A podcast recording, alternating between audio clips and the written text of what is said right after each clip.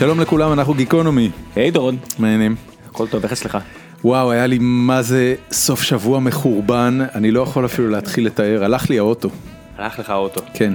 אה, אתם תעריכו את זה, במיוחד אתה, האורח שלנו היום, ניר קיפניס, שלום ניר, מה שלומך? אהלן, על הכיפאק, אני עם אופנוע אז... אה, אתה, אתה, כן, אבל אתה, זה לא רק שאתה עם אופנוע, אתה, אתה איש מוטוריקה באופן כללי. אתה טיפוס אה, מוטורי. אתה לא הייתי- מפחד מגריז. לא הייתי מגזים, כן. בקיצור, אז, אה, אז אה, נסענו לטיול שבת ועשיתי את הטעות הנוראית שנדלקה נורת השמן ולא עצרתי מיד. כי, כי, כי מה חשבת שיקרה, שאתה תדליק ותכבה את האוטו ויהיה בסדר? אני, אני לא, אני לא, אני לא מוכן לי, להתמודד עדיין עם מה בדיוק עבר לי בראש באותם רגעים, אני רק אגיד שהנזק נע בין... אה, מלא להמון? בין 6,000 שקל ל-17,000 שקל, זה תלוי מי המוסכניק שאתה שואל. 6,000 שקל זה מעבר לגבולות הקו הירוק באחד הכפרים, ו-17,000 שקל זה באזור המוסכים של בני ברק. כבר הכיבוש היה שווה. כן. כלכלית הכיבוש היה שווה. לך על זה שמחוץ לקו הירוק. אני, אני לא יודע על מי אני אלך, בסופו- אני כרגע מנסה להסביר ל- ל- אה, למוסך. תראה, במקרה הרע אתה תחסוך כמה אלפי שקלים, אם תחזור בחתיכה אחת. לא, אני לא אם נוסע לא, לשם. אז, אתה יודע, אה, חלל פעולות איבה וזה, הוא בא ולוקח, לא. זה זה אני. בונה, אני בונה על משהו אחר, אני בונה על זה שהוא יגנוב את האוטו. ואז, זה היה די גזעני. לא, לא? לא הוא באופן ספציפי. אה, לא אתה יודע ש... הוא לא אמר על בדואי, הוא אמר אה, על... לא, לא, לא, לא, לא, לא, חס יש- יש גם וחלילה. יהודים מעבר לקו. לא, לא, לא, לא, לא, אני, אני, אני בונה על זה ש... אתה יודע, משהו יקרה. האוטו ייעלם פשוט. אז היה לי ממש אה, אה, 48 שעות נוראיות, ומצד שני ראיתי אתמול את דדפול, שהוא הסרט החדש של מארוול עם, אה, עם ריאן רנולדס, אה, והוא כנראה סרט הקומיקס הכי מגניב שיצא מאז Guardians of the Galaxy. שזה כולה לשנה אחורה. אני חושב ששנתיים כבר, Guardians of the Galaxy. מקדמים אותו עם מנצ'סטר יונייטד אגב. באמת? כן, פרסומים על. השלטים באולד טראפורד, אה, אפילו פרומו עם השחקנים, הזוי. מצ- מצחיק שהמנצ'סטר יונייטד עלתה פה כי אני בדיוק רציתי לפתוח עם זה ואני אומר מצחיק בזה שאמרתי לו את זה לפני אה, כמה דקות לפני. שהתחלנו להקליט אז הנה מצחיק. תראה את זה, רגע, הם באמת מפרסמים או ששתלת באמת את זה? מפרסמים וזה גם מעיד משהו על אה, מה שקרה לקהל של הכדורגל, לפחות במדינות כדורגל נאורות כמו אנגליה, גרמניה. באיזה מובן? מיני. אתה מביא סרט שהוא פרסומת אה, סוג של חוויה לכל המשפחה. או, כש- ממש לא. מה? אה, דדפול הוא סרט אלים בטירוף, הוא מוגבל לגיל 18 ומעלה. כן, לכל המשפחה, כמו ש... זה, זה, זה הדבר, תקשיב, זה הדבר הכי גס ואלים שראיתי על מסך. שדיסני אי פעם עשו בהפרש ניכר וגם אם אתה משווה את זה לדברים אתה יודע זה, זה טרנטינו grade violence. אוקיי. אתה זה ברמה משווה את זה הזאת. לסצנת הטבח באימא של במבי למשל, אפרופו אה, דיסני. חד משמעית זה עוקף את זה בסיבוב. גם- ל stampede במלך האריות. בוא נגיד מה- מה שפה חברנו המלומד והוא אכן מלומד על הכדורגל האנגלי אומר לך זה שעצם העובדה שדיסני בכלל בחרו לפרסם סרט. משהו מתחום הפנאי, הרי תחום הפנאי בדרך כלל נשים מחליטות. זה תחום שעבר, זה תחום שעבר להשפעה נשית, וכשמפרסמים אה, פנאי, בדרך כלל מפרסמים לנשים רגע, פנאי, לא, חופשות. לא, לא מיני. מפרסמים סרטים באיצטדיוני ספורט בארצות הברית? בארצות הברית אני מודה שאני לא מכיר מספיק את השוק, אבל באירופה, בכדורגל, זה משהו שלא היה אף פעם. מה היו מפרסמים? מכוניות? דברים עם טסטוסטרון מכוניות, גבוה? כן, ב- בתקופות, ה- בתקופות הטובות, סיגריות ואלכוהול. אבל, אבל מאז, שה, מאז. שהרגולטור נהיה דברים שהורגים כן, גברים. אני, מוקדם. אם אני רוצה להמליץ ל- ל- לשומעים שלנו לשמוע לראות איזשהו סרט שמתאר את התקופה הזאת אז יש סרט בשם פוטבול פקטורי. אני יצא לך לראות אותו? כן, כן, החוליגנים אתה- של אתה- צ'לסי. אתה נותן את כל הרפרנסים האלה, ואתה לא נותן לינקים אחר כך? ואני מבטיח. ואתה גם לא זוכר שנתת אותם, זאת אומרת אני בא אליך, אתה יודע, היה לנו קטע בבלוג שה- שהפודקאסט מפורסם בו, אז מישהו כתב על, על איזה פרק של לפני חודשיים, סוף סוף הוא שמע אותו, וראם זרק שם איזה רפרנס לאיזה סרט על מוטיבציה, משהו כזה, והוא כותב לנו טוקבק. אפשר לקבל לינק לסרט של המוטיבציה הזה, אני עולה- עולה מול ראם בפייסבוק, אני אומר לו, תגיד, מה עם הסרט על המוטיבציה? יש לינק אליו? הוא אומר לי, איזה "אני לא- סרט?" אני לא זוכר על מה דיברתי. כן בן אדם אתה יודע תחביבים ידועים של אה, פגיעה בזיכרון ואין סרט המוטיבציה כן. אבל הנה פוטבול פקטורי לכו לראות זה בדיוק מדבר על התקופה הזו של אוהדי צ'לסי שהם היו אתה רושם לי יודע לעשות לינק לזה. שהם היו אפרם שזה הכנופיות של פעם. כן, ובניגוד ל- למה שמקובל לחשוב, זה לא חבר'ה משכונות מצוקה, זה חבר'ה כאלה חובבי מותגים, אה, ערסים צפונים כאלה, במיוחד במקרה של צ'לסי, כן? זה לא, זה לא אוהדים של ליברפול שבאו מעיר פועלים קשת יום. אה, צפונים ביחס לעיר הכי דרומית, אתה יודע, כמנצ'סטר יונייטד אתם הצפוני בגדול. כן, כן, אבל זה הפוך, באנגליה כן, זה קצת, באנגליה אה, הדרומית קצת זה הפוך. מנצ'סטר היא לא עיר תעשייה אפורה? עיר תעשייה אפורה. אז אז איך סוג של קריית אתא המורחבת בזה, ואני הייתי בה כבר עשרות פעמים. אה, לא יודע, יש כאלה שטוענים שיש מה לעשות, שיש איזה סצנת מוזיקה, זאת אומרת, באופן ודאי יש סצנת מוזיקה. האחים גלגר כן די מוכיחים שיש שם משהו לפחות. כן, לא, וגם לפני זה, Stone Roses וכל מיני דברים אחרים, ו- וזה, זה הולך עוד אה, אחורה, Joy Division וכל מיני. אה, אבל, אה, אבל אני לפחות לא, בוא נגיד, זה, זה פרבר משעמם של לונדון יכול להיות ב... כמו שאר בריטניה.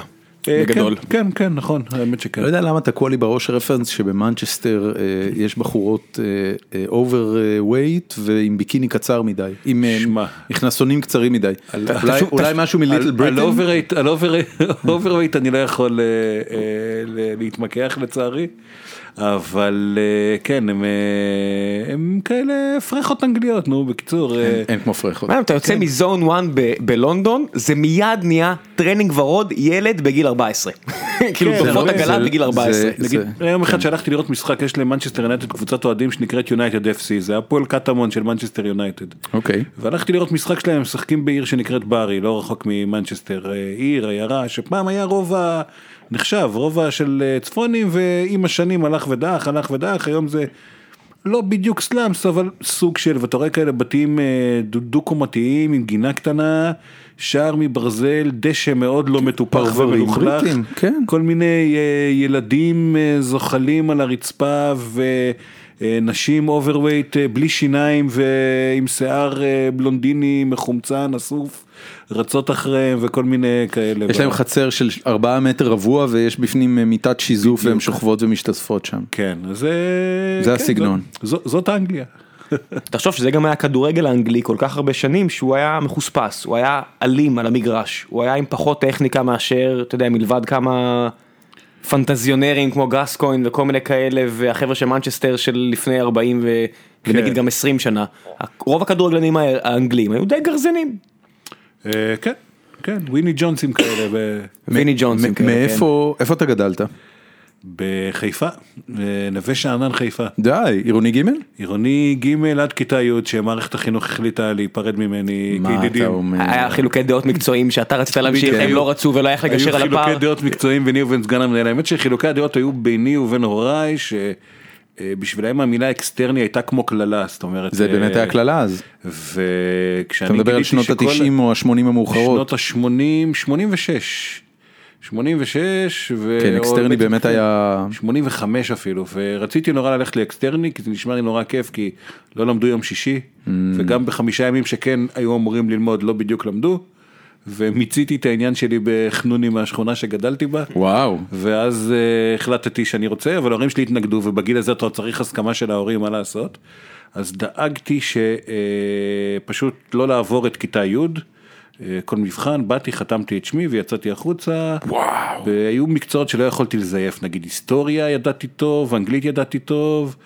אה, ספורט הגעתי לשיעורים אז זה כבר שבע מינימום ואז בסוף השנה היו לי איזה שלושה ארבעה ציונים טובים כאלה אה, תשע עשר וכל השאר עשרה שליליים. מדהים. וכן, וככה אילצתי את הוריי להעביר אותי לבית ספר אקסטרני. ובאקסטרני הצטיינת? אה, לא, באקסטרני, כש... זה לא, really. בן אדם זה לא דיסני פה, מה נסגר? לא, כי הוא, אתה יודע, הוא מתאר את עצמו בתור מישהו שהיה לו נורא לא, קל להציג ציונים גבוהים במקצועות שהוא היה טוב. בי"א עוד שרדתי, שמרתי על קשר עם המערכת, בי"ב באתי בסוף השנה לקחת תעודה של 12 שנות לימוד מה שנקרא, והמחנכת לא זיהתה אותי. אוי של ואבוי. מי אתה? הכיתה. היא לא הייתה סגורה על זה שאני תלמיד שלה, כי היא זכרה שהיא ראתה אותי בתחילת השנה, אבל היא חשבה שאני בכיתה אחרת. מה עשית בכל הזמן שלך בי"ב? האמת שבזבזנו אותו בצורה פושעת. מה, ים? ים, חבר'ה. היה לך אופנוע? אה, לא, לא היה לי אופנוע, אבל היה לי בית ריק בבקרים, ואז הרבה חברים היו מגיעים לאכול ארוחת בוקר. זה היה ראשית התקופה הקולינרית אה, בחיי, הייתי מכין להם חביתות וטחינה וכל מיני כאלה. היינו עושים בראנץ', היום, אז עוד לא השתמשנו במושגים האלה, היום אני יכול לקרוא לזה בראנץ'. מסתובבים, יורדים לים, נוסעים להדר לקנות תקליטים, כל מיני אה, דברים כאלה, אבל בסוף אה, אפילו עברתי בחינות בגרות, אז אה, ניגשתי לבחינות ואיכשהו הצלחתי לעבור אותם. איכשהו, מעניין. מה זה, זה, זה כאילו אתה יודע אם אתה חושב על אה, מישהו שכתב בבלייזר אונייה כל, המו, כל עולם התוכן ש, שאתה מוביל אותו היום בארץ זה כאילו זה, הילדות שהייתה אמורה להיות לך. אה, האמת שכן, כן. אה, הייתי הייתי בבלייזר עוד לפני שהיה בלייזר. Lost Boys. היית בבלייזר עוד לפני שיאיר Lost לפיד Boys. היה על השער. אבל לא הייתם ילדים רעים, לא עשיתם לא, סמים ומכות. בעיני עצמנו היינו נורא רעים כי הלכנו עם ג'ינסים קרועים וכתבנו עליהם Pink Floyd ו Doors ו- וכל מיני כאלה. ורוב החבר'ה שלי היו עם שיער ארוך אני ניסיתי לגדל שיער נראיתי כמו יאק ואז החלטתי לעבור יאק זה חיה עם עם הרבה פרווה. עם הרבה כן ממש עם הרבה. עם הרבה כבוד גם אם אתה טיבטי אבל זה אה, נכון. או, או אבל- כותב את השחצים. ואז עברתי לקרחת, אז אני תמיד אומר שהייתי קרח עוד לפני שזה היה אילוץ. ו- אני לא אומר בגיל- את זה אני לגמרי מרגיש כן, נדפק פה. ראם, בגיל אה, 16 קרחת, היה לי עגיל שהגיע ליד הכתף באוזן, כמובן, ו... אה, איפה קנית אותו למטה בהדר? איפשהו הייתה הייתה חנות אז למטה היה- בהדר. אז היה הילדות הטובות מהתנועה, אבל שהן היו קצת פריקיות, כמו שקראנו היו לזה קונות אז. אריסטו-שמט. היו, היו מכינות את הגילים בעצמם, כל מיני הגילי נוצה כאלה, זה היה מאוד... אה, כן כן ב- כן. ב- לא אבל אני אני זוכר שהילדים הרעים אתה יודע ילדי הסקנד סיטי או הסיטי הול אה, לפני הסקנד סיטי היו הולכים היה מול אה, קולנוע ארמון בחיפה היה אה, חנות שהיו עושים שם חורים באוזניים זה כאילו היה מכה של הפריקים. והיה להם עגילים עם צלבים ועם גולגלות אתה יודע החבר'ה היו כן, אז זהו, זה היה, אני שלי עשיתי אגב עם אה, שתי קוביות קרח ומחט. זה לא רע ב- כן. זה ממש הארדקור. ממש להלן. כתב של בלייזר עוד לפני שיאיר לפיד היה על השער. יאיר לפיד היה על השער? אני חושב שיאיר לפיד היה על השער של העיתון הראשון. יאיר לפיד לא, על השער של העיתון הראשון, ככה, בפיילוט, על השער לא תאמין מי היה, אביגדור ליברמן. די. וזה היה פיילוט שחלק מהכתבות הגיעו גם לגיליון הראשון אחר כך, אבל אה, זה גיליון שלא פורסם מעולם. ואחר כך היו אה, מייקל ג'ורדן וביל קלינטון, וככה זה רץ במשך תקופה, נדמה לי שהגבר האחרון שהיה לשער כ... כאייקון אה, מרכזי זה היה מודי ברון דווקא. אה, אישיות מוצדקת. ואז, ואז כן בהחלט, ואז החליטו לעבור לתמונות של נשים יפות כי, כי רצו להציל את העיתון. כי רצו שיקנו אותו. בסופו של דבר כן אתה יודע היום כבר עם כל הטכנולוגיה המקוונת זה נשמע כאילו אני מתאר תקופה מלפני 40 שנה זה בסך הכל היה לפני 15 שנה גג אבל אה, אה, באותה תקופה לא היו אה, היית נאבק על תשומת ליבו של הקורא לא בפייסבוק ובכל מיני מקומות כאלה. במדף. אלא על מדף המגזינים בקיוסק או בחנות ואז באמת אין מה לעשות אנחנו כולנו המכניזם אצלנו הוא זה גם אם למדנו לטשטש אותו ולהצניע אותו. אתה רואה בחורה יפה על אה, שער של גיליון, תופס זה תשומת לב. תשומת לב.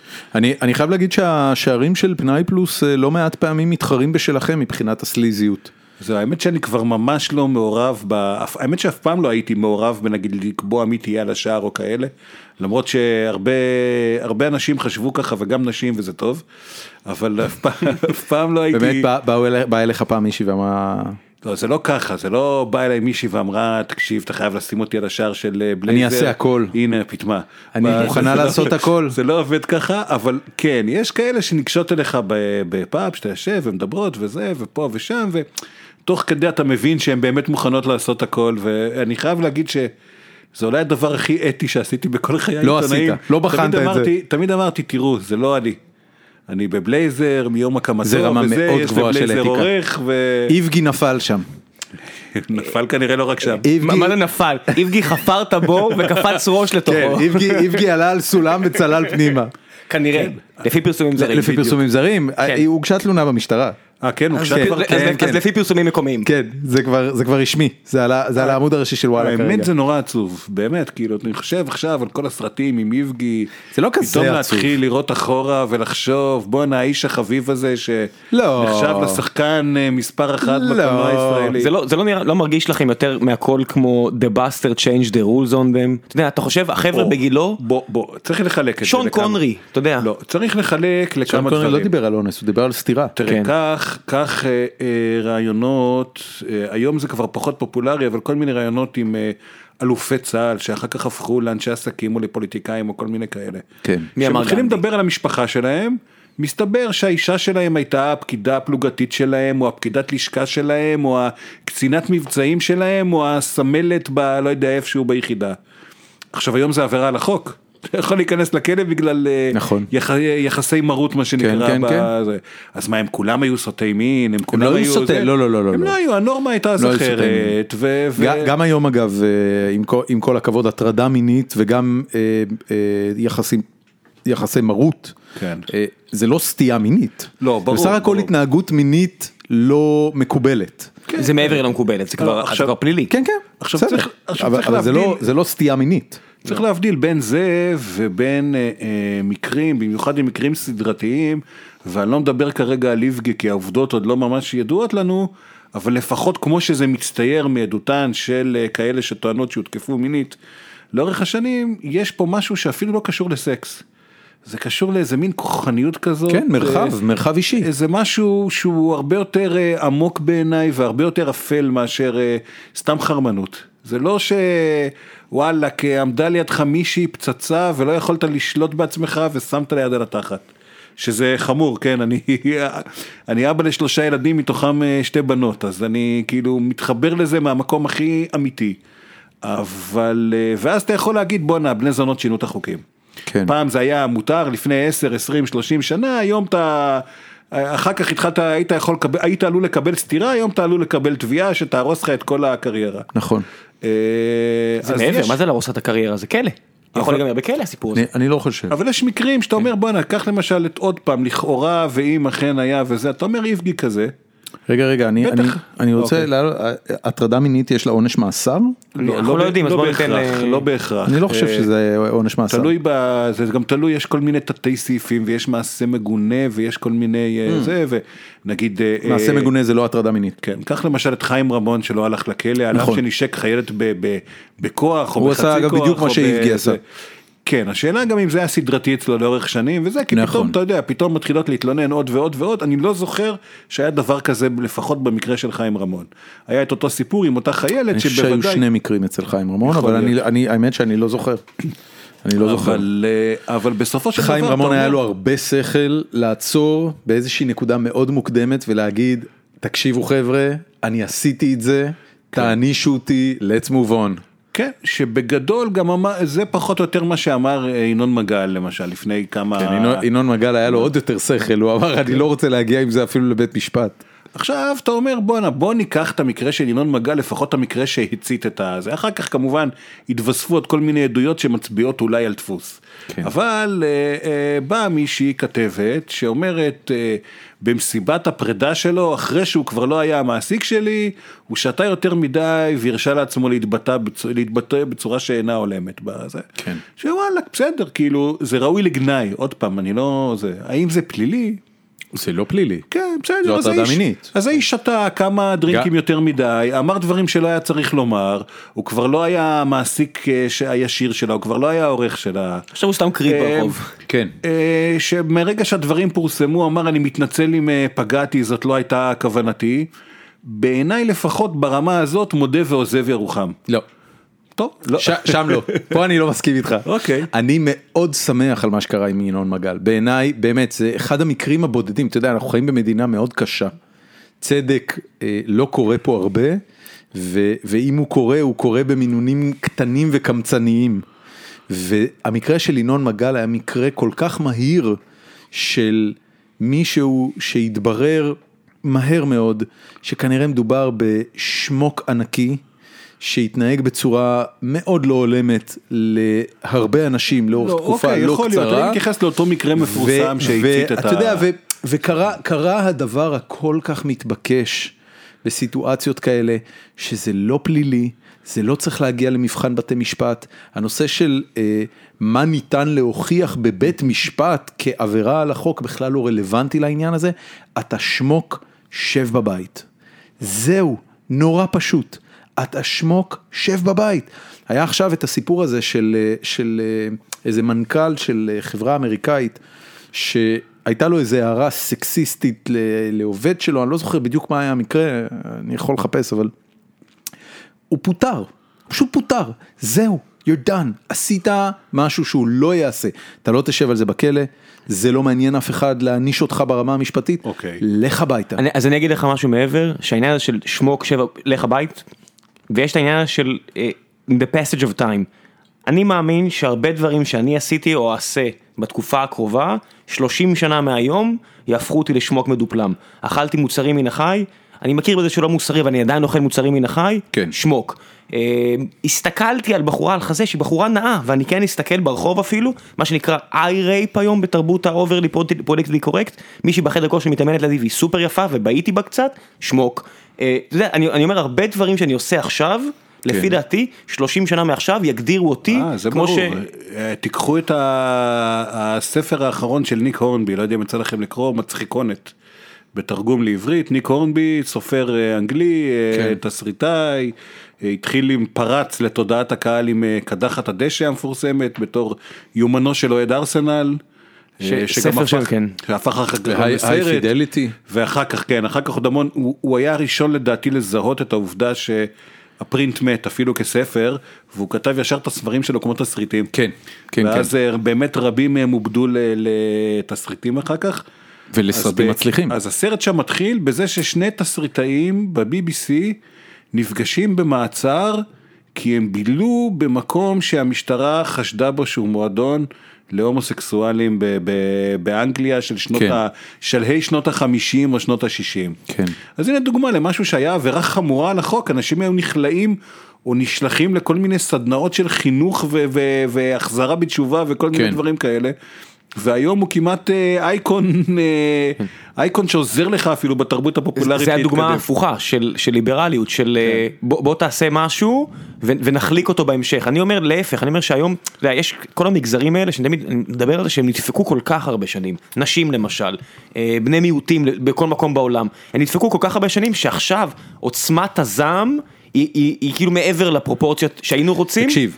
כי, גבר לבן פריבילגי אני אומר את זה, ועדיין. אתה רצת פה נורא רחוק, ואני רוצה רגע לחזור לנקודה המקורית שדיברת עליה, והבאת כדוגמה את נושא ה- אכילת בשר, אוקיי? עכשיו, יכול להיות שאתה צודק, יכול להיות ש-30 שנה לעתיד, אכילת בשר ייתפס כדבר כל כך לא מוסרי, שאולי אפילו יהיה חוק נגד זה, וזה לא נראה לי סביר, אבל נניח שכן, ובנקודת הזמן ההיא, אה, העובדה שאתה אוכל בשר פעמיים או שלוש ביום, או, או חמש פעמים בשבוע, בזמן הווה, תחשב למשהו מגונה מבחינה מוסרית במבט לאחור. כל זה לא רלוונטי לסיפור של ינון מגל, וגם אני אגיד לך למה לדעתי. לא, אני כבר עברתי לעניינים כמו איבגי או אריק איינשטיין, שאמרו, תקשיב, אז- במציצים אז- הוא אז- אונס אז מישהי. במקרה של אריק איינשטיין, קודם כל במציצים העובדה שהוא אונס מישהי אה, לא מועבר בצורה חיובית. זאת אומרת, גם שם ההתנהגות של אורי זוהר היא התנהגות מגונה, ולאורך כל הסרט מציצים, אורי זוהר הוא שמוק לא נורמלי. והוא הוא מגלם אותו בכנות. זו הייתה טרילוגיה של הסרטים שהוא עשה, נכון. שבהם הוא מגלם את אה, תפקיד השמוק האולטימטיבי, נכון. ולדעתי זה היה כבר אה, ההתחלה של התהליך שבסופו הוא חזר בתשובה. זאת אומרת, אבל- הוא ברא איזה מין אה, אלטר אגו לכאורה, שהיה בעצם הוא עצמו, בהרבה מאוד מובנים, ואחר כך העלה אותו על המוקד ו- כן. וחזר בתשובה. אני מבין מה שאתה אומר ינון מגל, יש את ההבדל הזה של לעשות משהו שהוא frowned upon בזמן הווה. לא, מ- זה אלא- דווקא לא העניין הזה. אני אגיד לך מה הסיפור שלי עם ינון מגל. אני מעריך, הרי כל זה התחיל בגלל הפוסט של רחלי רוטנר.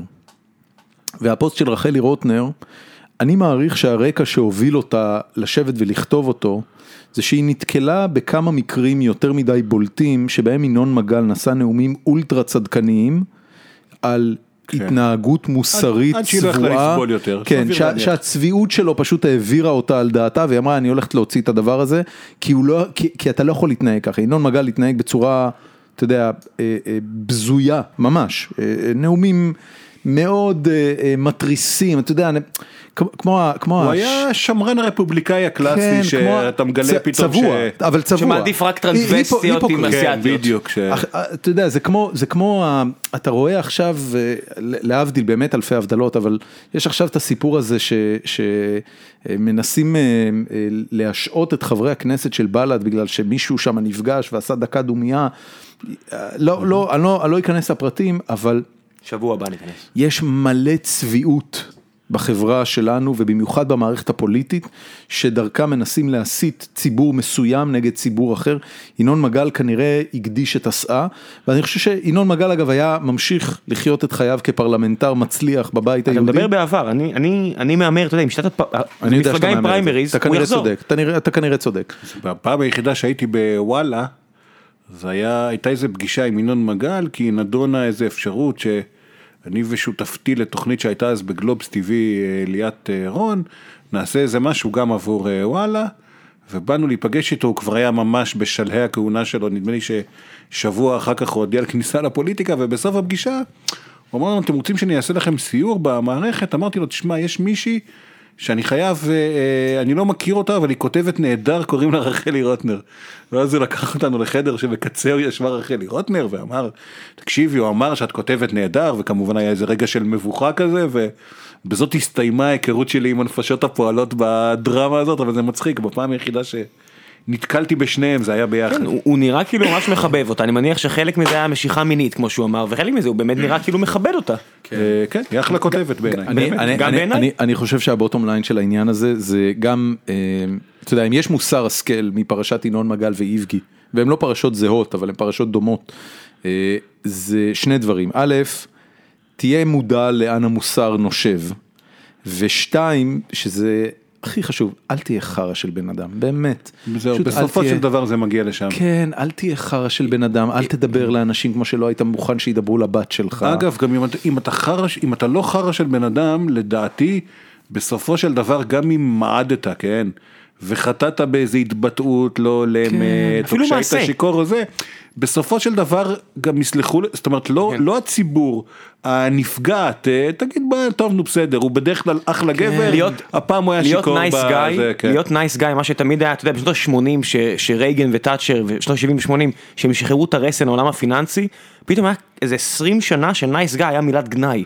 כי כן. מי שלא תפס לעצמו בכוח, היה נתפס כווס, כנקניק שלא זה לקח לעצמו. הנאום של מייקל דגלס בוול סטריט. נכון, greed שם- is good. על זה אני חושב. greed works. על זה אני חושב, ואתה רואה פתאום, עכשיו עם כל הציבוריות הזו, שיש כוח לציבוריות, פתאום אתה קולט שלהיות nice guy זה אחלה, ואתה יודע, אני אנצל את ההזדמנות הזאת כדי להגיד, לרני סנדרס? לא, להגיד אה. שוב תודה לחבר'ה שמארחים אותנו, שאול. ותום, ה founderים של אה, Playbuzz, חברה נפלאה, ואני אומר, זה פעם שנייה כבר, שהם עושים לנו טובה, ונותנים לנו את המשרדים שלהם, בלי כלום, מביאים לי מפתח ואומרים, תעשו מה שאתם צריכים, אני אומר, good, do רק- על זה, זה לא sponsorship, זה ברמה שאני אומר לכולם, אני, אתה יודע, כל מי שאני פוגש, אומר, לכו לעבוד שם, כי אלה חבר'ה טובים, אני לא יודע אם יעשו לכם אקזיט ואני חושב שכן, הם חבר'ה טובים, זה פשוט שני חבר'ה שאני הייתי שמח לעבוד תחתיהם, כי nice guy, יש לו איזשהו ערך. לא, אולי זה תוצאה של התוצאה החברתית של המשבר הכלכלי של שלהי 2008.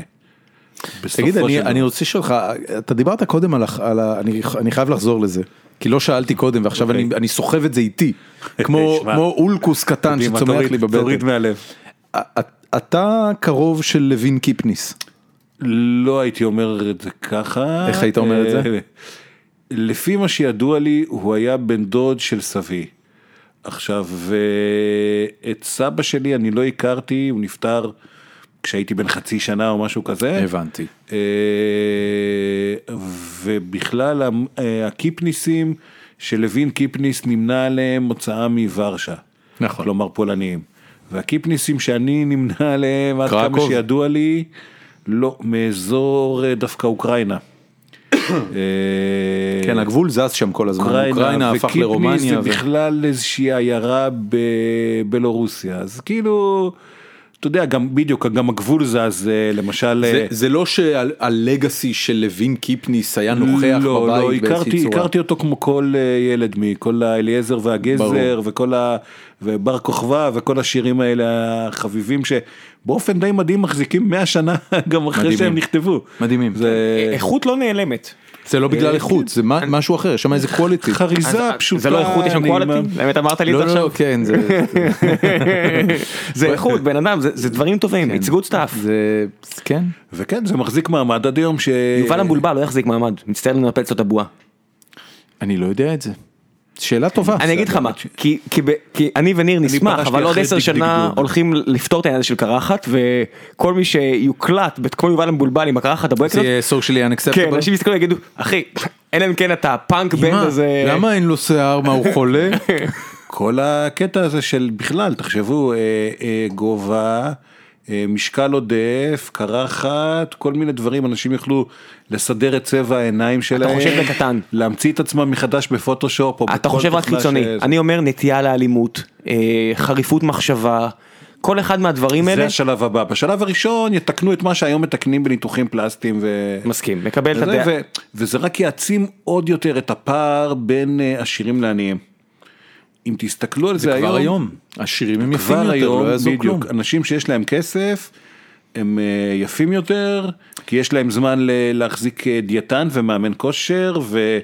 לא, זה, זה הרבה יותר רפואה- בסיסי מזה, יפים מתחתנים עם יפים, יפים הם גם עשירים. מתחתנים עם יפים, יופי מביא עושים יותר כסף. כסף, כן. וזה מין אה, משהו שמנציח את עצמו, אבל גם אה, כל הזמן גורם לזה לזוז עוד יותר קדימה, ועוד יותר קדימה, חיים גם יותר שנים, נכון? אה, כל מיני דברים יהיה ג'יימי ורדי בעתיד? או-אה, אה, מה זה, מה זה?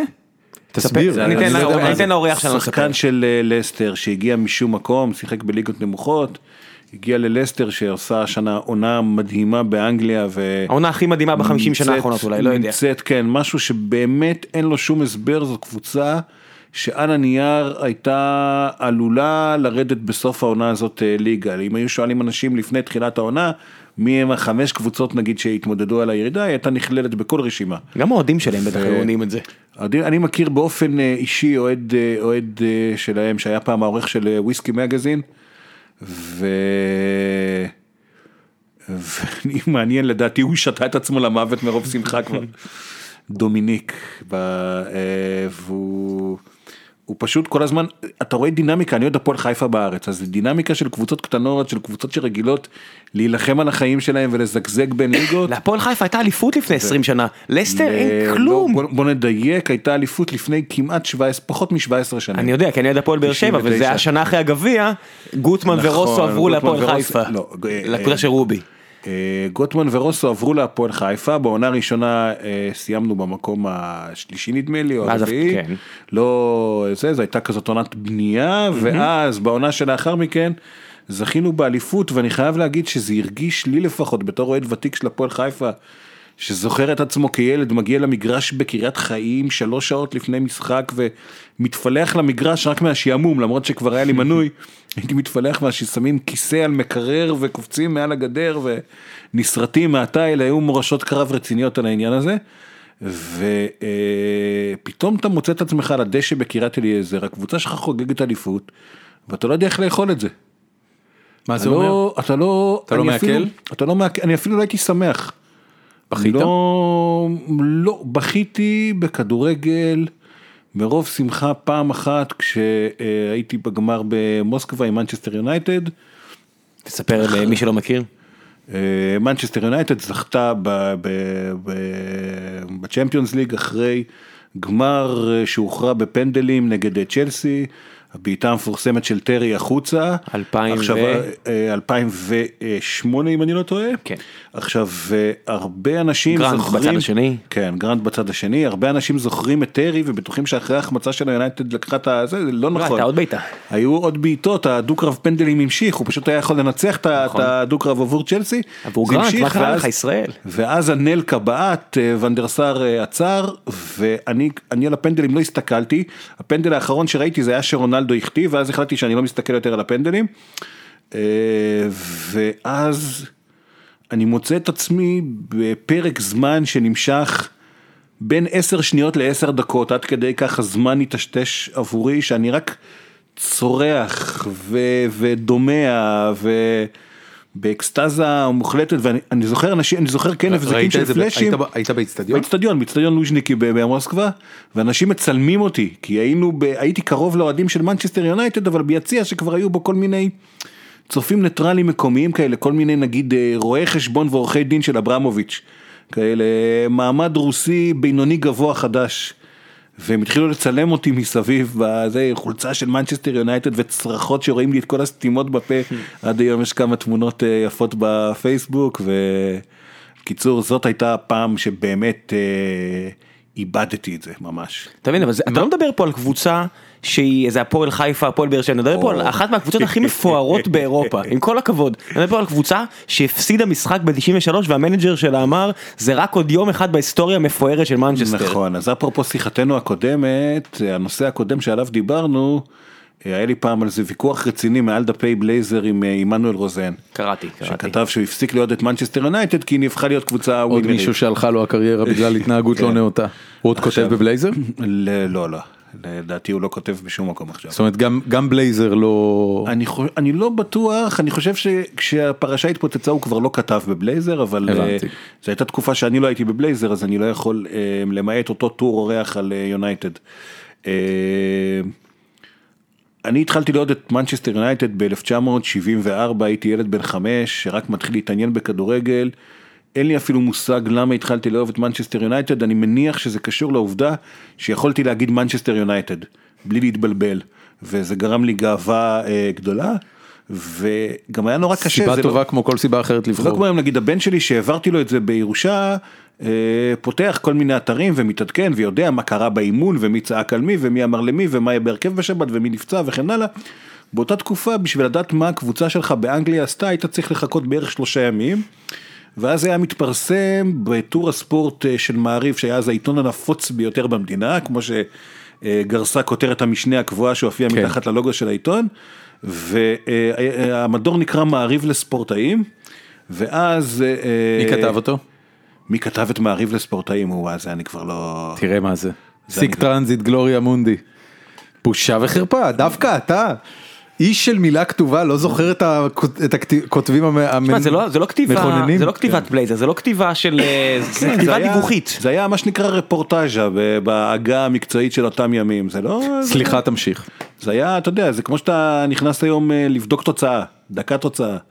אה, אין כבר זה זה אתה יודע כל- כל כל המידע זה גוגל.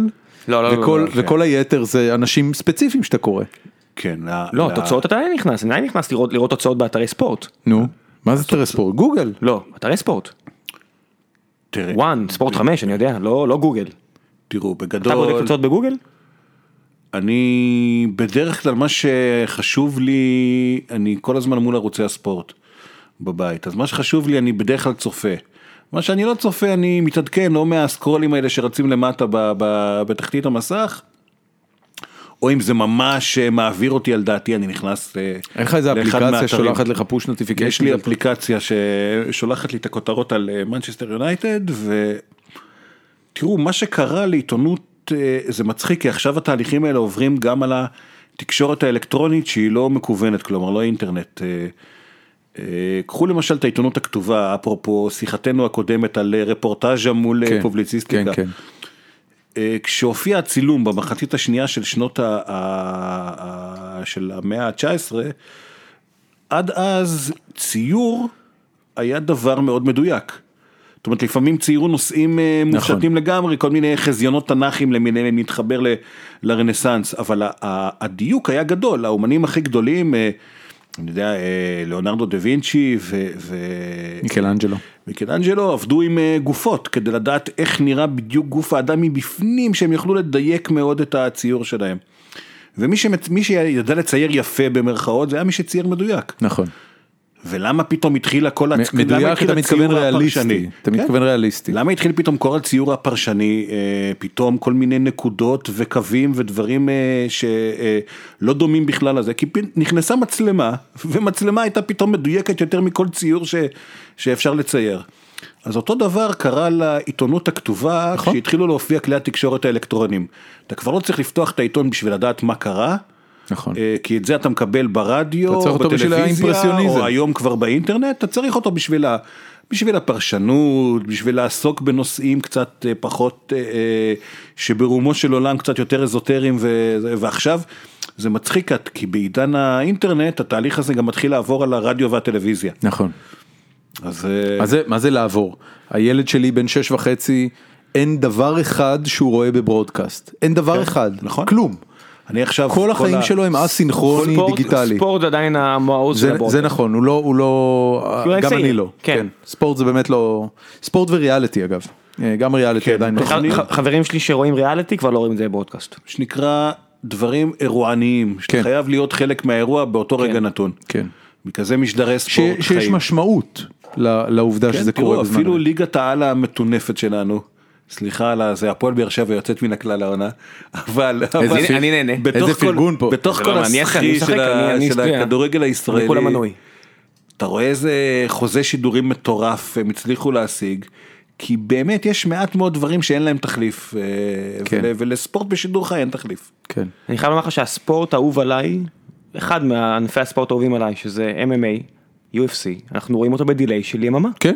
ואין לנו שום בעיה עם זה, כי כן. אנחנו דואגים לא לדעת את התוצאות, כן, כן. מבחינתי שישרף העולם, הנכס שלי זה שלא מספיק אנשים אוהבים את זה תגיד לי, בארץ, ב- וסבבה לי. במובן הזה יש עתיד לבלייזר? אה, שאלה מעניינת, אני חייב בן כמה בלייזר? לסייג 15. כמה מאנשי הצוות המקורי עוד שם? לא מעט לדעתי, אה, ליר נעמן אה, העורך מיומו הראשון של העיתון, תומר קמרלינג סגנו, מרינה שמעצבת את ה... את ה... מרינה מרמור שמעצבת את העיתון, מרינה מרמור? זה שמה אם אני לא טועה, זה שם של superhero. זה... כמו לואיס ליין, מרינה מרמור. כן, אה, ברוס... אה, אפילו. אפילו נגיד חבר'ה כמו שלא היו מהיום הראשון, לא היו על המייפלאואר, אבל די ותיקים כבר כמו אה, איציק ששו שלצערי לפני. יומיים איבד את אביו הכוון המיתולוגי, לו, כן, רחמים. ששו, כן. איש יקר, גם האבא, גם הבן, האבא המציא את האופסייד הפסיבי. כן, האבא יש זמנו. עליו, כן, אחד מהפלטות הכי גדולות בכדורגל הישראלי, וחוץ מזה קריירת שיפוט מפוארת. כן, הוא לא, הוא טוען אגב שהוא קיבל גיבוי מכל הדרגים המקצועיים, הוא גם לא, הוא גם לא שכח לצבי שריר שנפטר גם לפני זמן רגע, לא תסגור רב. רק ל- למאזינים, מי שלא אה, מכיר את אוקיי. הסיפור. אה, רחמים אה, ששו היה כוון במשחק ש... המשחק הראשון ששודר בשידור חי בטלוויזיה 86, הישראלית. נכון? 1986, הפועל תל אביב מארחת את מכבי חיפה. למכבי חיפה של שלמה שרף מספיק תיקו בשביל להיות אלופה. כן. המשחק 0-0, מי- מי היה- מי דקה היה- 80 מי היו. החלוצים של מכבי חיפה אז? אה, לדעתי זה היה עוד ארמלי? ארמלי ועטר? כן. אה, וזה- עטר שבתוכנית קודמת שלכם כיניתם אותו יהודה עטר, שמו ראובן עטר, אבל אה, אה, הוא היה, לא, הוא לא היה חלוץ, אבל אה, נדמה לי שעטר אפילו עוד לא היה. אב- ב-86. אבירן אבירן היה השוער? אבירן? היה שוער. כן. אה, אוקיי. אבירן היה זו שוער. קבוצת ילדותי. היו כל מיני, היו ציון מרילי וברוך ממן כן, כן, ועוד כן. כל מיני. ואיציק ששו דפק להם את אה, האליפות. רוני רוזנטל. רוני רוזנטל. כן, רחמים ששו, אבא של איציק. סליחה. אה, הייתה התקפה של הפועל תל אביב ממש בדקות הסיום, דקה 80 ומשהו. ומשה משה סיני עוד שיחק אז? סיני שיחק, אליאני, אליאני שמזוהה דווקא עם הפועל כפר סבא, באותה עונה היה בהפועל תל אביב, בהתקפה, הוא היה בעמדת נבדל ברורה מאוד. רק שהכדור הגיע לגילי לנדאו שהבקיע, גילי לנדאו לא היה בנבדל. עכשיו צריך, לה, צריך להבין את הבעיה לעומק. צריך גרפים. אני אפילו מכיר את הסיפור הזה, צריך. גרפים, באותה. תקופה לא היה נהוג מה שאנחנו מכנים היום נבדל פסיבי. אוקיי. נבדל פסיבי זה המצאה שהמציאו אחרי המונדיאל באיטליה כדי שהיה דל מאוד בשערים ב-1990 90. כדי כדי אה, אה, אתה יודע שחצי מבני האדם לפחות לא יודעים בכלל מה זה נבדל. אה, לא, אני- לא, לא. אל תגיד לי, אני הייתי צריך להסביר לאשתי את הקונספט שהשחקן לא יכול סתם לרוץ קדימה ושיזרקו לו את הכדור, שיבטאו לו את הכדור. יש לי חבר, או ליתר דיוק היה לי חבר, אם אנחנו פה כבר עושים כבוד לאנשים שנפטרו, עמי דרך, הוא היה באמת איש אשכולות, הלך לעולמו באופן מפתיע בגיל 49. אוי. אה, היה גם פרופסור לאומנות בבצלאל, גם אה, החזיק סטודיו שלו ביפו. אבל הוא לא בא מרקע כזה של אומן אה, אה, כזה שמאלני משקפיים. שכונה. הוא היה שוער עד גיל נוער של מכבי חיפה עם אבירן ביחד. אה, הוא היה אחר כך אה, עבר קורס חובלים והיה קצין מכונות בחיל כמו הים. ארי פולמן, כמו ארי היה פולמן. כזה, כן, הם היו חברים טובים אגב. וואלה. שניהם- שניהם מחיפה, שניהם בערך אותם שנתונים. כן, זה נשמע דומה מאוד לטיפוס של כן, ארי כן, פולמן. כן, מאוד מאוד. אה, אתה יודע, פר- פרסי אוסקר ושכונה ביפו. והוא היה עושה לתלמידים שלו בבצלאל שהוא היה רוצה להראות מה זה קונפליקט.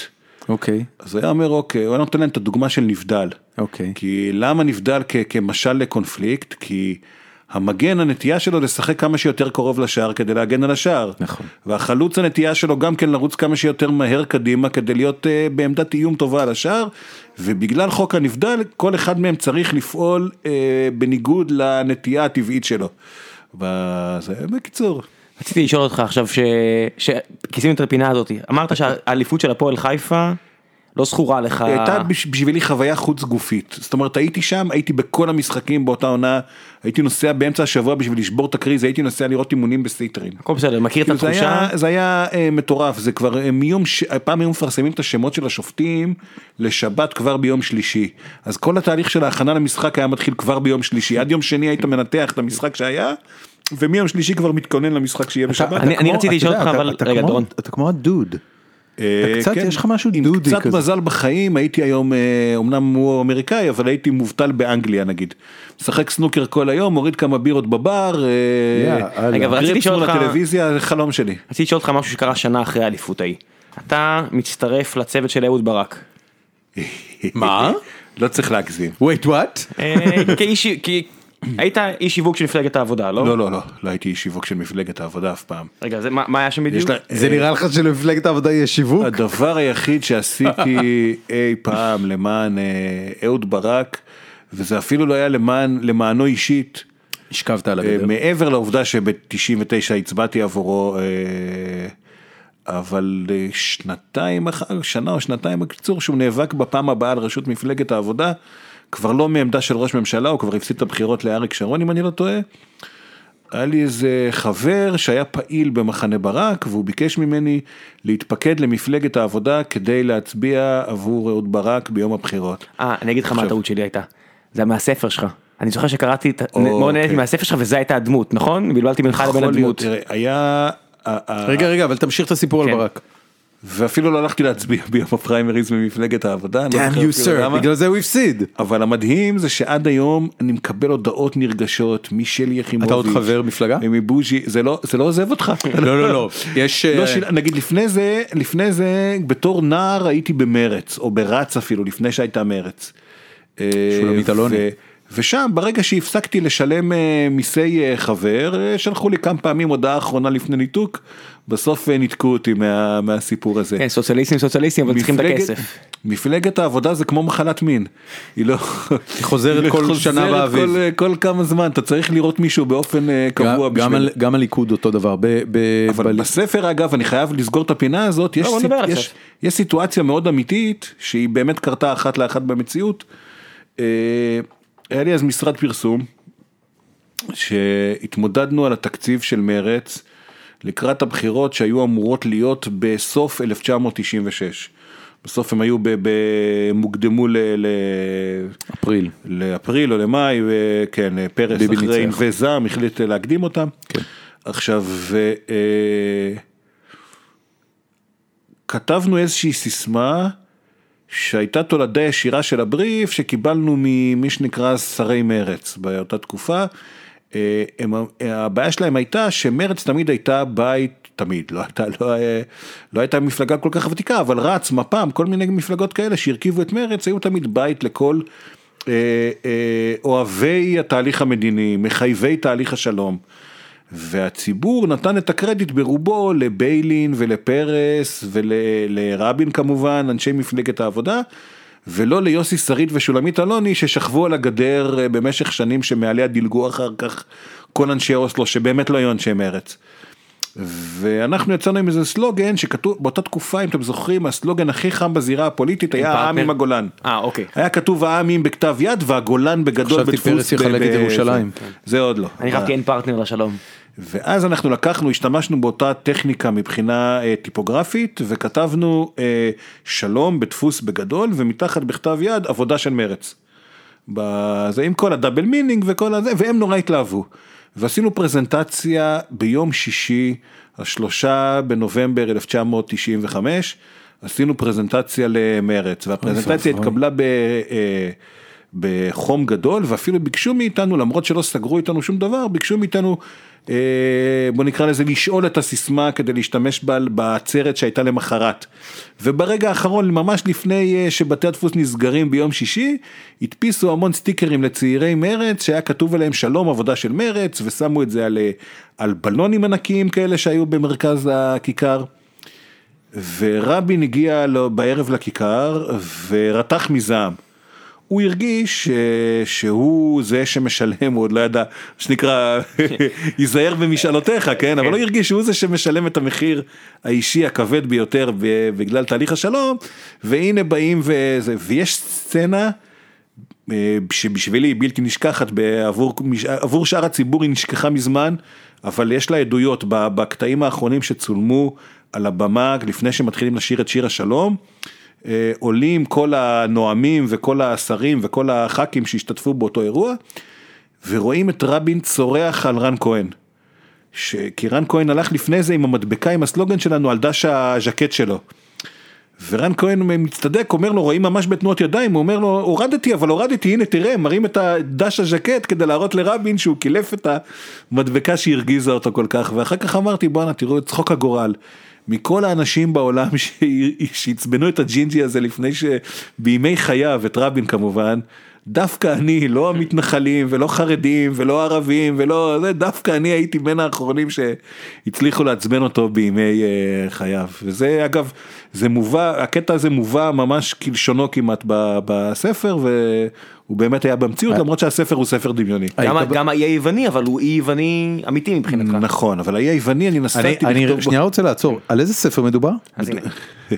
מדובר בספר שנקרא תשליך, שיצא לאור ב-2006, אם אני לא טועה, עוד מעט כבר אה, עשר שנים, אה, שמספר על פרסומאי, שכל חייו הלך אה, בתלם, מה שנקרא. יש תלם אה, לפרסומאים? לא, יש תלם- אה, תלם תלם של- תלם של, של ישראל תלם הנכונה, בוא נקרא לזה. הבנתי, מלח הארץ. כן, הלך לסיירת בצבא, ואחר כך הלך לאוניברסיטה, כן, והתחתן כן, כן, בגיל כן. צעיר, והביא שני ילדים, והקים משרד פרסום, ומפרנס את עצמו, והכל זה, ו... אה, ביום בהיר אחד אה, קורים לו כמה דברים, אה, אחד הוא מבין שהוא נעקץ על ידי אחד השותפים במשרד שלו, אוקיי. אה, הדבר השני שקורה כמעט בו זמנית הוא מקבל אימייל מה...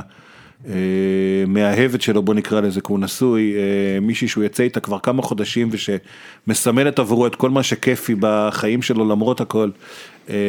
מקבל ממנה מייל שהיא לא יכולה להמשיך ככה יותר ושזה היא גומרת איתו במייל מה שנקרא.